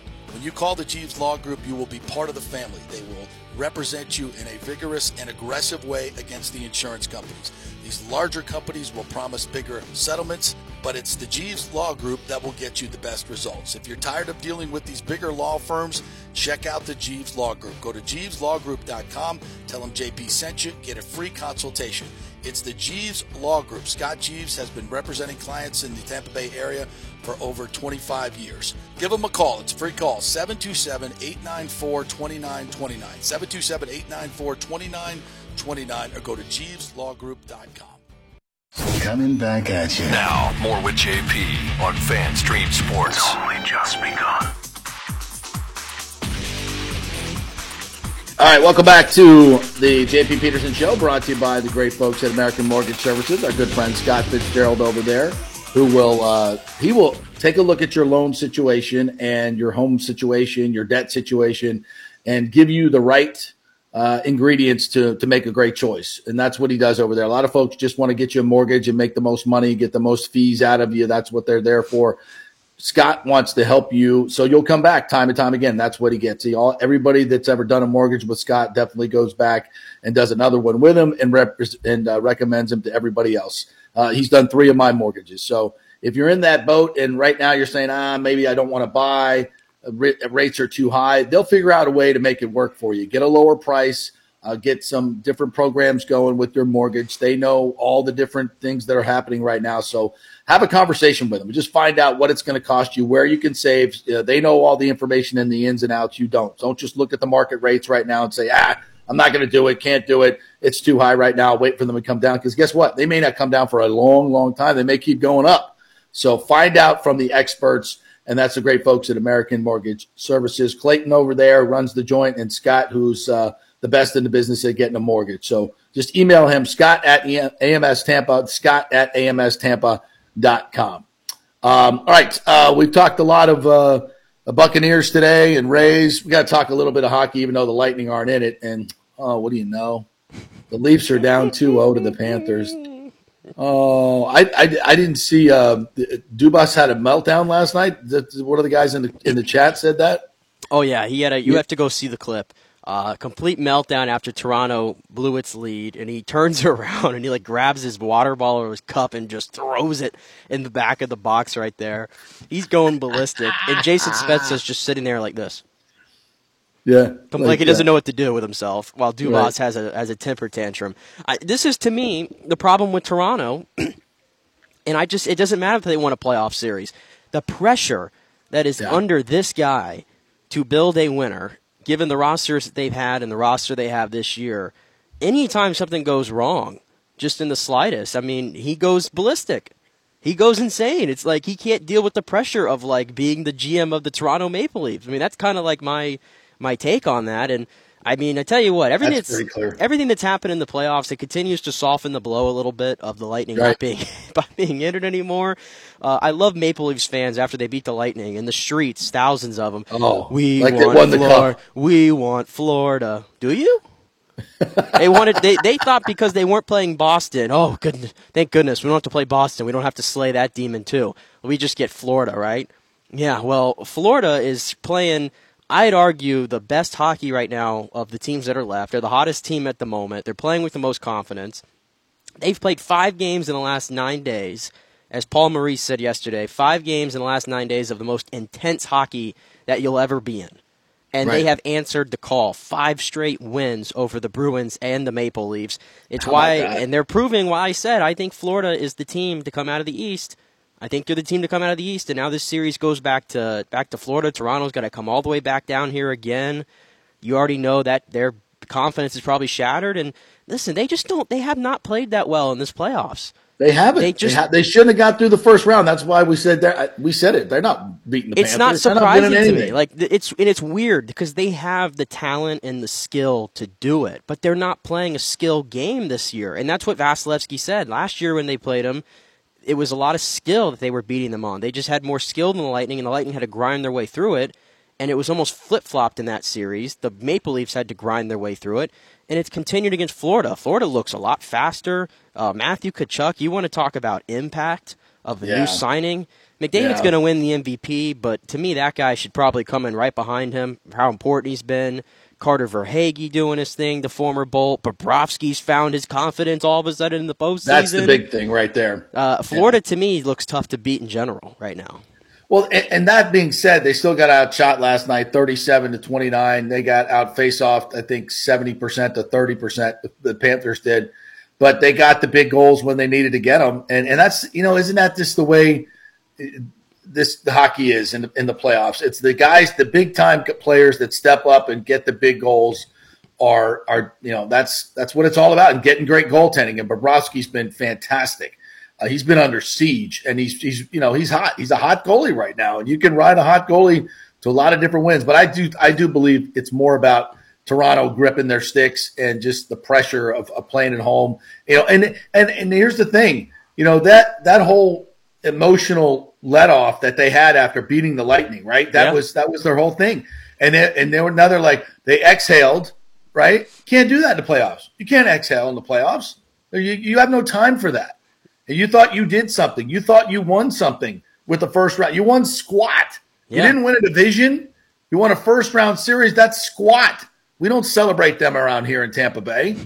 We celebrate cups. We don't celebrate first round. Y'all like, oh, we beat the Lightning in the first round. Who've been playing 7,000 playoff games in the past three years, all condensed.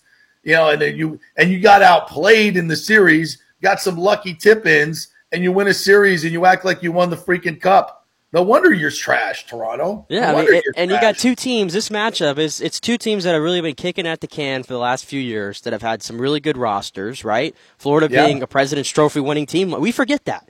We Yeah. forget that. Florida was a President's Trophy winning team last year, and I argue they got a lot better because I think Tkachuk to Huberdeau, there's a lot more impact there from a Matt Tkachuk. from a playoff standpoint. They finally stopped building their roster for the regular season. Exactly. And, and, and- watched what the Lightning did and said, oh, you know, we've got to be more varied. We've got to have a little bit more grit, a little bit Yeah. more sandpaper, And- a little bit more toughness. And they look like in the, the team. playoffs. They look like the team that's played the Lightning the last two years in the postseason. Now Toronto's done that as well, But Florida really is playing like that team that got throttled by the Lightning back to back years because that's honestly what happened. Yeah. And they learned that you have there's another intensity that you have to ramp up to, right? And Yeah. you have to have a goalie you can count on, and that's that can't be overstated. You have a hot goalie in the playoffs, like you said, you can ride that all the way to a cup final. How do I know that? St. Louis did it in 2019 with Jordan Binnington for Right. crying out loud. I mean, that's just Yeah. kind of how this goes. And it's not that Samsonov's not playing is playing poor or anything. I mean, I, I don't think he was that bad yesterday. I mean, Toronto kind of let him down in front of him. You have a two goal lead in the playoffs. I mean, you like to shut that down. Yeah. Uh, the Lightning definitely could tell you that one. You need to shut Yep, those exactly. down. And now Toronto's on the wrong swing of things. But yeah, I don't get a good vibe from them. I love Florida. I like Paul Maurice. He's a coach that's been there, done that in this league for a long time. Uh, Sheldon Keefe is still worrying about the officials. I mean, it seems like every game they got a problem with the officials. Yep, yep. I mean, Sam Bennett. Worried about the wrong things, man. They were worried about Sam Bennett yesterday, which I don't know if you got a chance to see the Sam Bennett shenanigans last night. It wasn't the greatest look. There was a moment he had Matthew Knies behind the net, and he kind of took him down and was giving him the business Yeah, without the puck. that. And then the cross check on Bunting, which I don't know how much sympathy I really have because it's Michael Bunting, but No, he gives I- him a, he gives him a nice rather- he gives him a nice cross check. Uh, he gave him a cross check to the it. ear, and he goes down. He's clearly like he's not even making an attempt to get up. He's clearly hurting from it. And Bennett says, "All right, well, I'm already getting the penalties, so I might as well just give him another one just for good measure." Maybe not the greatest look, and he got the maximum fine today, but they were all calling for him to be suspended. That didn't happen. So I think I think Toronto needs to just worry about their game right now because I don't like it one bit. You know, and it's interesting. You mentioned the Tkachuk and the Huberdeau thing, and I, I think you can look at the Lightning roster kind of the same way. And like when you bring in guys like um, you know Coleman um, and some of the changes that they've made over the years, you know the the the, the, the Tanner Jeannot of the world. Um, you you get Barclay Goodrow comes to mind, Savard comes to mind. You know these are these are men who are serious, bigger, tough hockey players. Yeah. And sometimes, you know, people say, well, they're tough, so they're not skilled. No, no, they're still skilled players, but they're they're guys that, and this is a key. There are some guys that can play, you know, three, four nights, i- you know, in seven, and bring the same energy in the playoffs. It's a, it's that inner toughness that you can get out there and give it hundred percent two nights later in the playoffs, two nights later in the playoffs, two nights later in the playoffs, where you can just keep coming back. You're you just you know guys like this. There are guys that are tough, right? They're just they're grown ass men. They're tough. They they meet the moment, and there are other guys that kind of you know that are maybe a little bit more pretty boyish. Maybe Yeah. you're just a little bit more, you know, not as don't have the intestinal fortitude. You know what I'm saying? Yeah. To get up and do it every night, and they they they skate well, and they look pretty, and they have nice skills. But the, the grind of the playoffs grinds them down, and they feel sorry for themselves, and they're just you know, and they you don't get the player that you got during the regular season because Yeah. everybody's out there. The ice, you know, ice is a lot more open. But when you start getting grinded on, right, on Yeah. every freaking other night, how do you react? Do you shrink in the moment, or do you Matthew Tkachuk and start giving it back to other people? And I'm not picking on Huberdeau. I'm not picking on him, but I just think it's. I think Julien BriseBois kind of saw that kind of player and said, "We need more of those guys. We need more of those guys Yeah. if we're going to compete in the playoffs." Well, I think you go back to that series last year against Florida where they got swept. I mean, Huberdeau was coming off a season where he finished like top three in scoring, like with the points and everything. And what was the problem? It's like he had zero impact. He refused to shoot the puck. He was a bit pass happy. And I think Florida said, okay, that that's just not going to fly in this game, and we don't have enough sandpaper. Well, what are you doing when you pass in the puck? Right? What are you doing when you pass in it all the time? You're not getting hit. Yeah, you're not getting hit. You're getting rid of the puck. Or not- you stick. You yeah. try to make a play. You keep it on your stick. You're going to have to take a hit. Yeah. to get Whereas. Tkachuk, you know, you know, who Matthew Tkachuk reminds me of, and I think old school hockey fans, who I think will get this, and maybe even you if you watch the documentary. He is this generation's Claude Lemieux. That that is what Matthew Tkachuk is. Now, Yeah. I'd argue Matthew Tkachuk was a better regular season player than Claude Lemieux was, but Claude Lemieux was a good regular season player, but an all-time playoff player. There's a reason why that guy's got four Stanley Cups and a Conn Smythe to his name. Elevating his game to the next level. When it got physical, and you can call Claude Lemieux dirty if you want. People have said that Matthew Tkachuk has been dirty in the past before. Bottom line is, those are the type of guys I want on my team in the playoffs right. because the evidence there is they win games. So I think he's this generation's Claude Lemieux. He's a throwback as if I've ever seen one uh, in the modern NHL. And I think that's why Florida, I think he's the best player in that series. I take Matthews out of the equation, take Marner. This guy, to me, is the best player in that series. And I'd argue right behind McDavid and Draisaitl in the entire NHL right now. Yeah. Yeah, and how about Edmonton? That's uh, um, they're playing tonight, right? They're back at it tonight after Drysdale. Uh, they got a, they got a day off today, actually. So tonight Okay. we got the one game on eight on TNT Devils and Hurricanes tonight after Carolina just completely dominated the Devils. What was it five one in their Yeah, first game? so, yeah. Which Yeah. I did not see that coming at all. So Edmonton and Golden and Vegas get back at it tomorrow night. Uh, and then last night we also had the Stars and the Kraken. They even it up at one. Watched a little bit of that. The Stars, uh, yeah, Er- Eric picked them to win the cup, and you know they look good. They're they're a very balanced team. They've got you know they've got everything they need to win it. No They- question. they got the about it. best goaltender remaining in the NHL right now. Yeah, yeah no question about it. So, um, yeah, and I want to talk a little NBA too while we're in this this playoff segment here. Last night, the Lakers got smoked 100 127 to 100 after beating the Warriors in game one when Anthony Davis just went off. And what did I say? Well, let's see if Anthony Davis can keep it up. And what do you know? What do you have? 11 points that he went from 30 to 11 points. What do you have? Seven like boards? a complete no. This is this Yeah, is the Anthony completely- Davis experience, man. You can't win. Well, with- it's like we no. what we just talked about in hockey, right? Uh, he can give you one game, but that's it. You know, he's not going to be consistently coming out and and and and playing to that energy level and that toughness level. It's like you know, it's two nights later. I, can't do it It's, again. that's the thing. It's like you can have a bad game. Some guys just have an off night, right? Yeah. But he just gets to certain points where it looks like he doesn't even want to play. That's Right. the thing. He's not motivated. He has He was no inner. the split. The guy's He got was happy with the split. exactly. The guy's got no inner drive. That's what bothers me. And you got LeBron saying, you know, after the first game, that guy's going to have his number in the rafters, you know, in the Staples Center. No, he's not.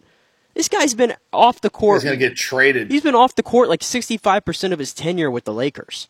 Yeah. And you can't count on him in a big moment at all. Save the bubble. Like, and this was my other thing with the Lakers. What did I tell you? If they can't shoot the three in this series, they got no shot. They shot what thirty one percent from three yesterday, twenty nine percent from three yesterday, and Well, majority of those came from Rui Hachimura off the bench. The, the Warriors shot fifty percent from three. Yeah, you're not going to beat them when they're when they're shooting like that. But the reason they did is is is because LA did not play the defense, the, the perimeter defense that they No, played the they did not. two nights before. They la- they got their split and they were like, okay, we're happy with that, and that's what losers do, you know. And it, they're not they're not beating the Warriors. The Warriors have a championship mentality. The Lakers have a star mentality. And other than LeBron, LeBron knows how to. It, it- LeBron's got to look AD in the eye and go, But LeBron, Dude, where were you? Yeah, LeBron. And, and last night, last night, one more point. In the first game, the Lakers had a 54 to 28 advantage in the paint. That was AD making himself known. And he's as, as big and as athletic as he is, he should be doing that every freaking game. And then last night, the Warriors had a 48 42 uh, in the paint edge. You don't turn it around like that if there, unless somebody was injured and came back and some big man came back. That's that's just effort, that's energy, and and that's the Warriors. Oh, oh, I see what we got to do. Let's make an adjustment, and we'll will ourselves Well- to take that away from them. they did a make a little adjustment. They took out Kevon Looney out of the lineup and they throw JaMychal Green in there. Yeah, who, played really well. Who was there to, for his defense, and he played really well, but he also gave you 15 in the lineup as well. three threes. He Yeah. had three threes, so that's the other thing that he adds to them. So uh, I will say, I mean, go off history here. This was an interesting stat I found. The Lakers, they have a nine game win streak in series when it's tied 1 1. So when it gets to 1 1, this team, and it's the longest streak in NBA history, by the way. So history will tell us that the Lakers are going to come back on Saturday at home and they're going to win a basketball game. But for their ability to get out of this round and even go further if they have any of those aspirations, they got to have the Anthony Davis that you saw in the first game every night. And I feel like the other big men around the league, if you watch Jokic play, you get the same Jokic every night, no? You get the same Jokic. You Every watch night. Embiid when he's healthy, because right now he's not really healthy. He's playing through it, which respect to him, by the way. He should be out for four to six weeks, they said, and he's playing through it. So respect Yep. to him for that. But when he's healthy, you get the same Joel Embiid. Any other big man, it's the same thing. You just don't get it with Anthony Davis. And as great as LeBron is, LeBron needs help. He needs help, and that's not saying that's not taking anything away from his greatness. He needs some guys around him to make the plays, and he really needs Anthony Davis because I don't think you can count on D'Angelo Russell from a night to night basis. He might have a game here and there where he'll drop thirty, and Reeves and Hachimura. You know, they're good players, but Yeah. you need Anthony Davis, man. Your stars have to be your stars. And right now, Golden State, they can count on Curry and, and Clay every single game. The, the Lakers right now just can't.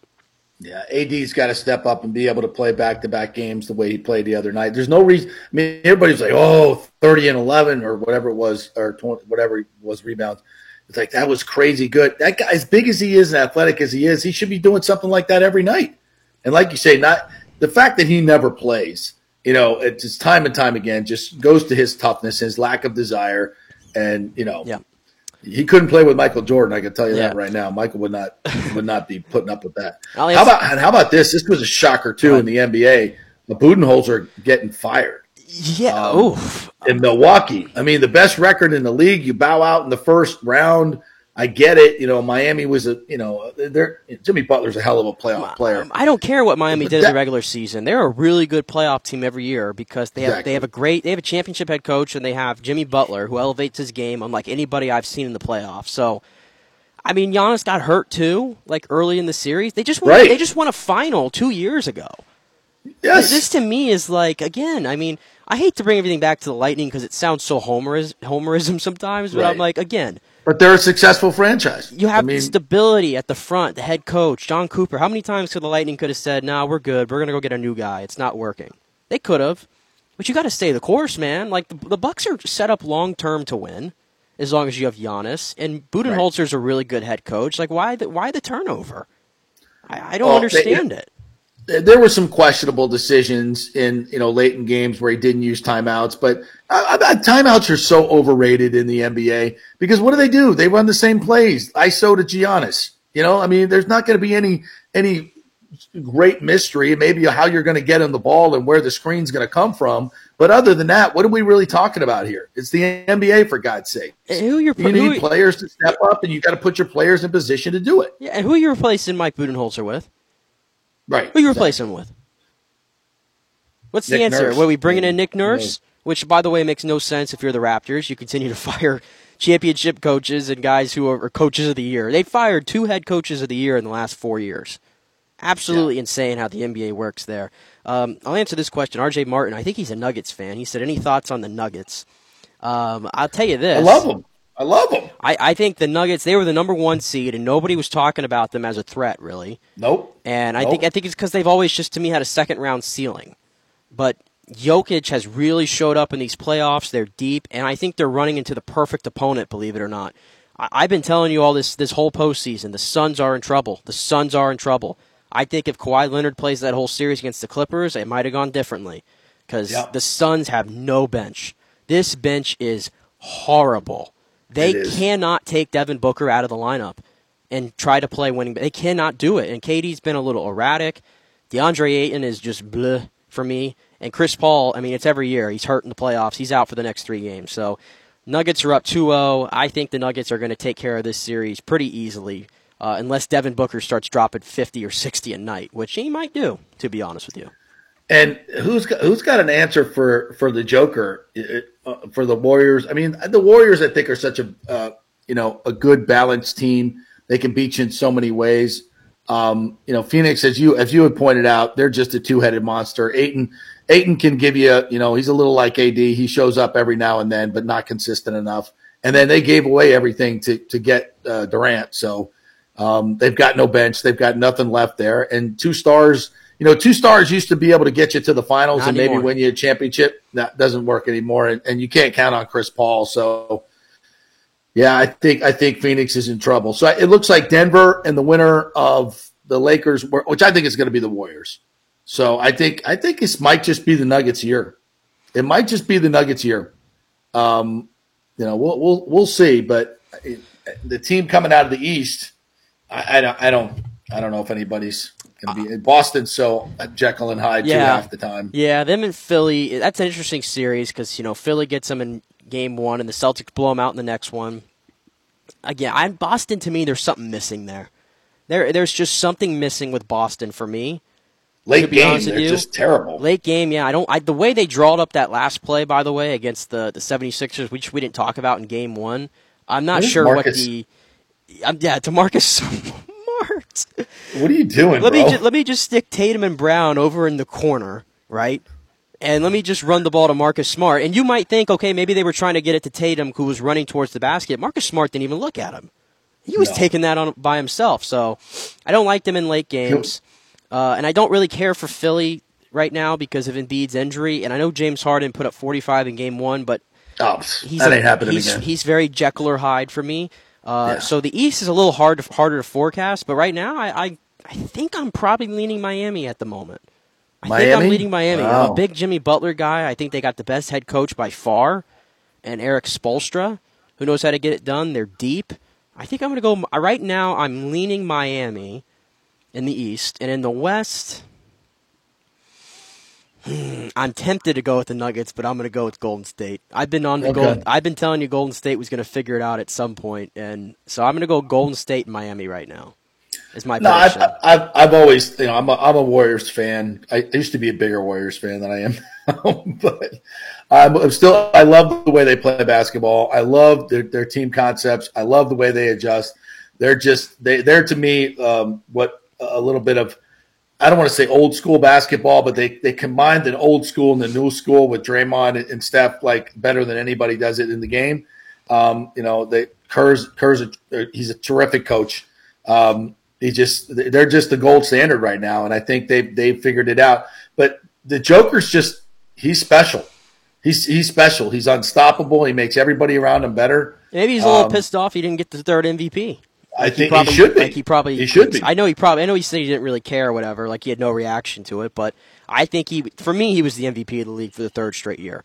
I agree. I, think he should have won three. So I- I think this is if the Nuggets are going to get it done in this window. I think this is probably the best year to do it because I think Phoenix is flawed and I think the Lakers are flawed. So I think it's going to be them in Gold State. This is their best year to do it.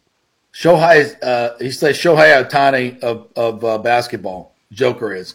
He just he does everything. He does. You know, he runs your point. He, he he's the best passer on the team. He's the best scorer on the team. He does. He just does everything for you, and and everybody plays around him. And he'll never. Well, he's gotten two MVPs, so he's gotten the respect that he deserves. But I still, I still feel like there's guys out there, especially a lot of analysts, that just don't believe in his game because it's not flashy. Well, Charles They Barkley loves his game. He loves his game, but there's a lot of other haters out there that are just, you know, I. Uh, that's like you, you got to you got to watch the results. I- I- You know, I it- think- it's unconventional, but you got to watch the results. It might be unconventional, but I have a I have such an appreciation for it because the game is so fast, right? But he slows it down to like Yes. it to me it takes so much patience to play that way. And I don't think that's for everyone, and maybe that's why there's kind of that, you know, maybe that narrative out there about him that he's just boring and I don't like the way he plays. It's taking away from the game or whatever. Like I got respect for it. He's one of one.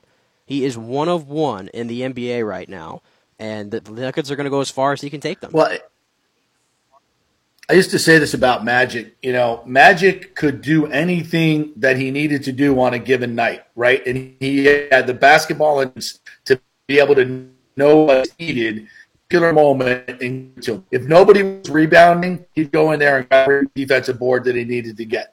If if the team needed scoring, you know, if Kareem goes down, I'll give you 42 in the title game. Play center. Yeah. Uh, if every, you know, in Norm Nixon and, and, and Michael Cooper and Worthy are all hitting their shots, I'm just dishing all day long, coming up with 23 assists.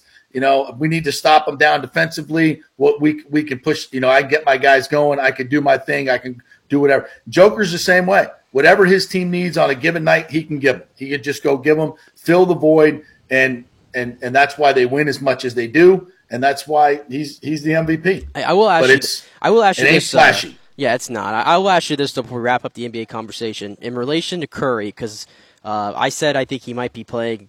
If it's possible, he looks almost as better as ever. I, I mean, just continually Yeah, the shots yeah. he continues to make.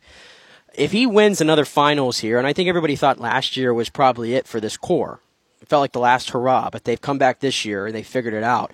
If he wins another final, Steph Curry, are you comfortable as somebody who watched Magic Johnson of putting him over him as the greatest point guard of all time? Because that seems to be the big debate right now surrounding Steph Curry.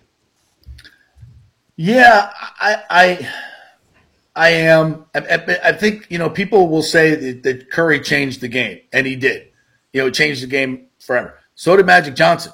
You know, before Magic came along, six foot eight guys went to the post. Sorry, six, you're, in the post. Stop it. You don't get the bounce the ball. Just get in there and shut up. That all changed. He, he changed the game for big men to be able to be skilled. Um, and I say be able to. You know, I'm sure there were a lot of big men that could that could shoot and handle the ball back in the day. You never got the chance to. You just didn't because nobody could do it until Magic came along. So it opened it up for for all these other big guys to be. You know the the the um, every every one of these these I'm trying to think of all. Look at Joel Embiid. Look at his game right now. Look at Kevin Durant. Kevin Durant came came out around in the 60s, 70s, or even the 80s. They just stuck him in the post, and he'd have been a skinny guy in the post. But Magic changed the game. Now, in terms of taking shots, now that nobody used to be bad shots, that guys started to realize, you know what? If I work on making 25 footers and 27 footers, I can make them a lot. And so guys started practicing them and then making them, and then coaches started saying, okay if you can make them, take them. And, and so he changed the game to to open it up to to three point dominant uh, game that it is today. So, and and with the success that he's had and the fact that you know he's been able to overcome LeBron when you know LeBron the, the, maybe the greatest player to ever play the game in those matchups. So this matchup matters, I think, for his legacy as well with LeBron. So yeah, I, I'm comfortable with saying that. I'm comfortable with saying that because uh, is is how many? Would would uh, Magic won what five titles? Five titles, yeah. Yeah, so this would be five for Steph. Um, you look at the numbers. Yeah, I'm a Magic guy. I'm a Magic guy, but I think when you you look at the longevity, the numbers that he's put up, the three point shooting, the titles, all of that, yeah, you might have to give the nod to Steph. Yeah, I would um, agree. Might, I would agree. You might that. have to do. All right, we'll take a break, come back, and we'll finish things up here, get you ready for the weekend. Kentucky Derby coming up this weekend as well. Uh, a couple other notes I want to get to in some of the other sports. So, quick break. Back in three here on the JP Peterson Show. Stay with us.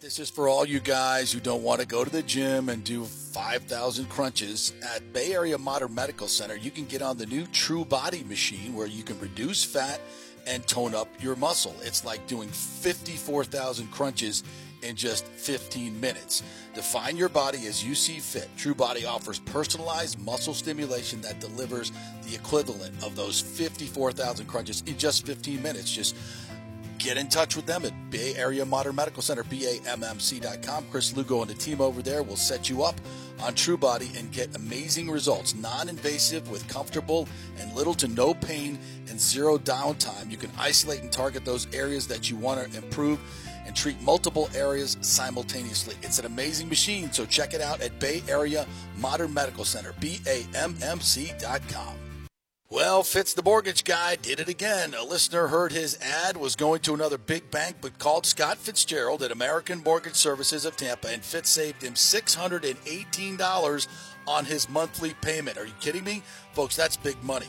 Rates are going up, they're going down, they're going all over the place. Scott will shop your loan and save you lender fees and get the best rates. Email him, scott at amstampa.com or call 813 294 7595. That's Fitz the Mortgage Guy.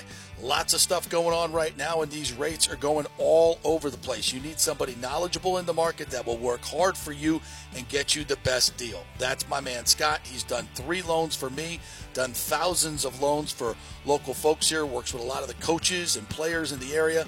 He's the guy. 813 294 7595 or go to scott at amstampa.com.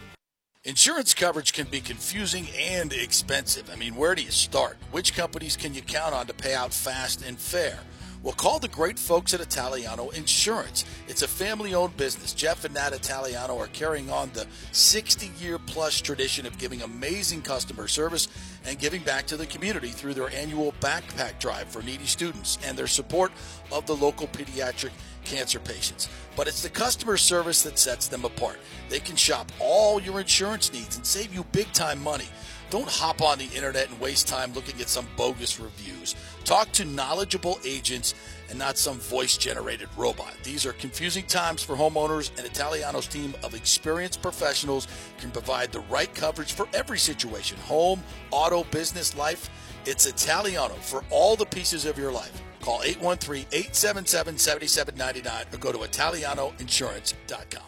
Let's go. Right now. Back to the show with JP on FanStream Sports.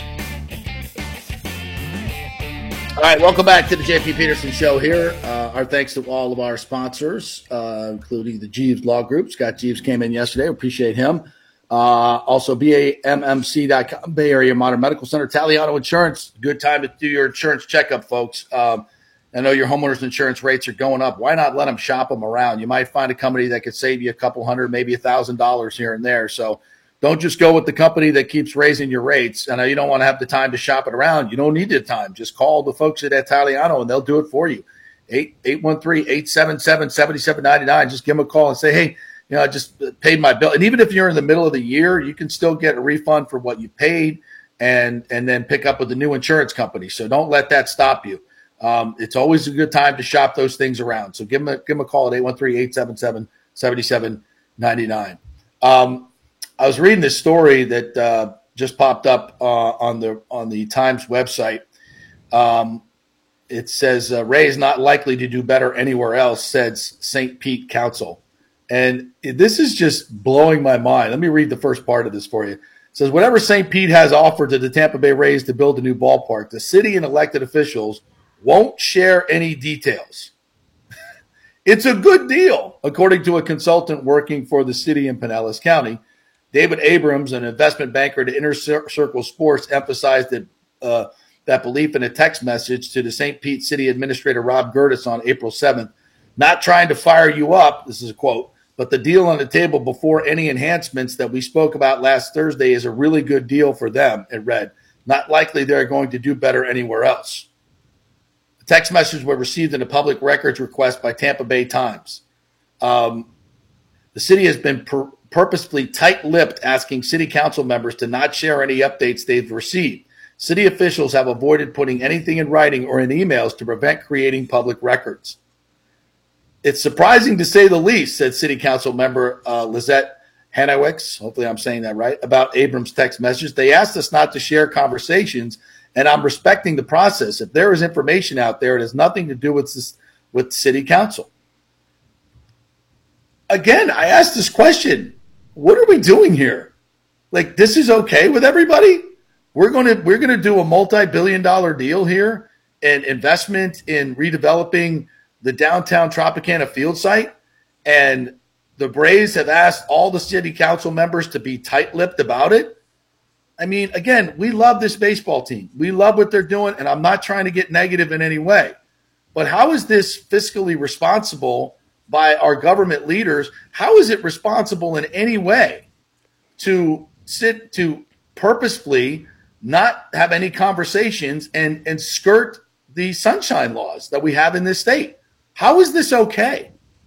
How is I mean, and they're and like they're bragging about it, and the city council member is getting getting angry when someone puts any public information about about a deal that's going to be in the billions of dollars of taxpayer money, and they're just going to keep it all quiet until they vote on it.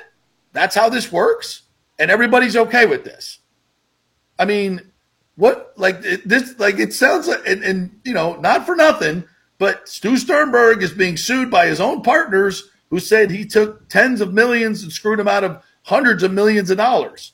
And it's all in a lawsuit and shows a lot of, at the very least, uh, dishonesty with his partners. And he's telling you, St. Pete Council, hey, keep it on the down low, all this stuff. We don't want anybody to know about it. Don't talk about it in the, in the press. Don't even put it in your text messages. And, and we're and like, this is okay. This is the process. This is the government process. Anybody want to ask the mayor if this is okay and he's okay with this? I, I just, I, I'm dumbfounded. Why are people not upset about this? If you're a St. Pete resident and you don't want to spend a billion dollars on a new stadium on a failed location, I think you might want to have some input in this. And this is not going to be, there's not going to be a vote on this. This is going to be the city council voting on it. How much, I mean, I'm not saying I'm not saying there's any corruption here, but it's sure setting up an environment for a deal where they give a lot of public money to a private business owner, a billionaire, without a whole lot of public discussion on what the deal is going to be. Not even any any feedback from the public at all. Let's see what the deal is. How much are we giving Stu Sternberg? What what how much is who's paying what? And we're just and, and we want to keep it all secret, and that's okay. No, it's not okay, folks. It's not okay. And I appreciate the, the reporters from the Times trying to making their best efforts to get this information. But the fact that I mean, is anybody asking the mayor why are you keeping this so quiet? Why why is there not public discussion about this? You know why? Because he's getting ready to, to spend a billion dollars on a stadium in a failed location. Because he doesn't want to quote lose the Rays, which is ridiculous. You're not losing the Rays if they build a stadium in Tampa. And you know, and to you know, people want to talk about Tampa doesn't have any money. Well, Tampa's never going to give a billion dollars to, to Stu Sternberg to build a stadium. And you know what Stu's going to do? Is he going to he's going to get the stadium built, take all that public money, sell the team, and be gone, and we're going to be left with a stadium in a bad state, in a bad location.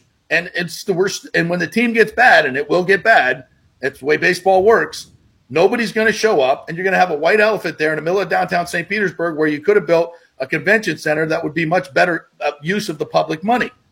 And a mayor and city councilman, who knows what they're getting in secret for their votes. That's not the way the process is supposed to work at all. And I, I just I, I, feel like this is going going down a very bad road. This is how it got done in Miami, right? And what ended up happening? Happening, they got they, they're spending a, after financing, you know, a billion and a half, maybe two billion on a stadium that's in a horrible location because the Miami the city council got paid off. They didn't want to lose the Marlins to Broward County or somewhere else where it would have been better built in a more central location. So we're going to do the same thing here. We're going to let a corrupt process continue. Now, I get it's not, you know, it's not my money, it's not my taxpayer money, but it's yours in St. Petersburg. Are there any residents of St. Petersburg that would like to pipe up and say, "Hey, let's see what's going on. Let's see what what what's this great deal that you're getting that we're hearing about? What what is this great deal that we're giving Stu Sternberg to, to keep the Rays here? where they don't belong in terms of central location. I mean, this is this is beyond bizarre. It's beyond bizarre. And folks, for those of you who say, "Well, listen, at this point, I don't care where it is because I don't want to lose the team." The team's not going anywhere. They're not leaving this market. What you don't want is a stadium in a failed location. You you don't want that, and that's what's that's what's going to happen because then you've got then you've got more what then you've got attendance issues that are going to keep popping up. And, and just simply and because and you could do so much better in Tampa. Everybody is everybody knows this. This is not this is not conjecture. It's data based fact. you will have bigger crowds, bigger capacity, more businesses for premium seating means more revenues, which means you can keep up with the big boys in terms of payroll. That's that's that's the synopsis of it. You can't do that in St. Petersburg. And this dream of, of winning on a 69 million is not as great. It's not going to last for. It's not going to last forever, folks. So we need we we need to be more long term thinking, and Major League Baseball need, needs to be more long term thinking. And for God's sakes, just in in terms of uh, legalities and a fair process, Shouldn't the people of St. Petersburg know what's going into this before their city councilmen vote on this? Are they if, if they want to keep this process secret, that's fine. Can we get a pledge from the city council that once you get the process and you get your deal out there, that you have a month of public comment to see what before you vote on it? Can we get that pledge? Or a couple of months so that people can digest what, what the deal is and give some feedback to the city council? That seems fair. That's uh, can we get it? If, all these city councilmen are answering questions about how, how all the lengths that they're going to to keep all this secret and under the table, can we at least get a pledge from the mayor that says once we get this thing worked out and what the deal is going to be, we're going to present it to the public for public comment? Are we just going to ramrod this deal through and vote in the middle of the night before the deal has even gotten any public comment? let's let's see what happens. But I think those questions should be asked more than more than anything. All right. Anything else out there that we, we need to? we uh, do have a comment? Kentucky Derby tomorrow, believe it or not. We do. We do. I don't recall that ever being. I thought this was usually later in the month of May, but I guess it's early this month. I don't know. But we got the Kentucky Derby tomorrow. I've already begun putting in my or looking at my odds for this weekend, and let me tell you who I'm picking for this week. I don't know if you've looked at the field, but Have not. Have not. remember last year? We remember it was Rich Strike who got the winner. Was the winner last year, and that was the horse that had the least odds, if you recall, that got in as an alternate, I believe. Right. Yes. So who am I picking this year? I'm picking the alternate from this for this year, who got into the Kentucky Derby because somebody was scratched to having a fever. How about that? A horse has a fever and has to get scratched from the field. And the horse's bad name, horse's name is Cyclone Mischief, which I love the name. Cyclone Mischief. It just sounds badass.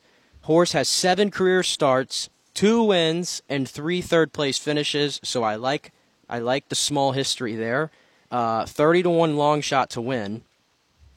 Uh, and they just came off a victory in the Florida Derby as well. So they're What's your hometown horse? hometown horse coming in hot. Lightning strikes twice again. I think the long shot is going to get it done tomorrow at Churchill Downs.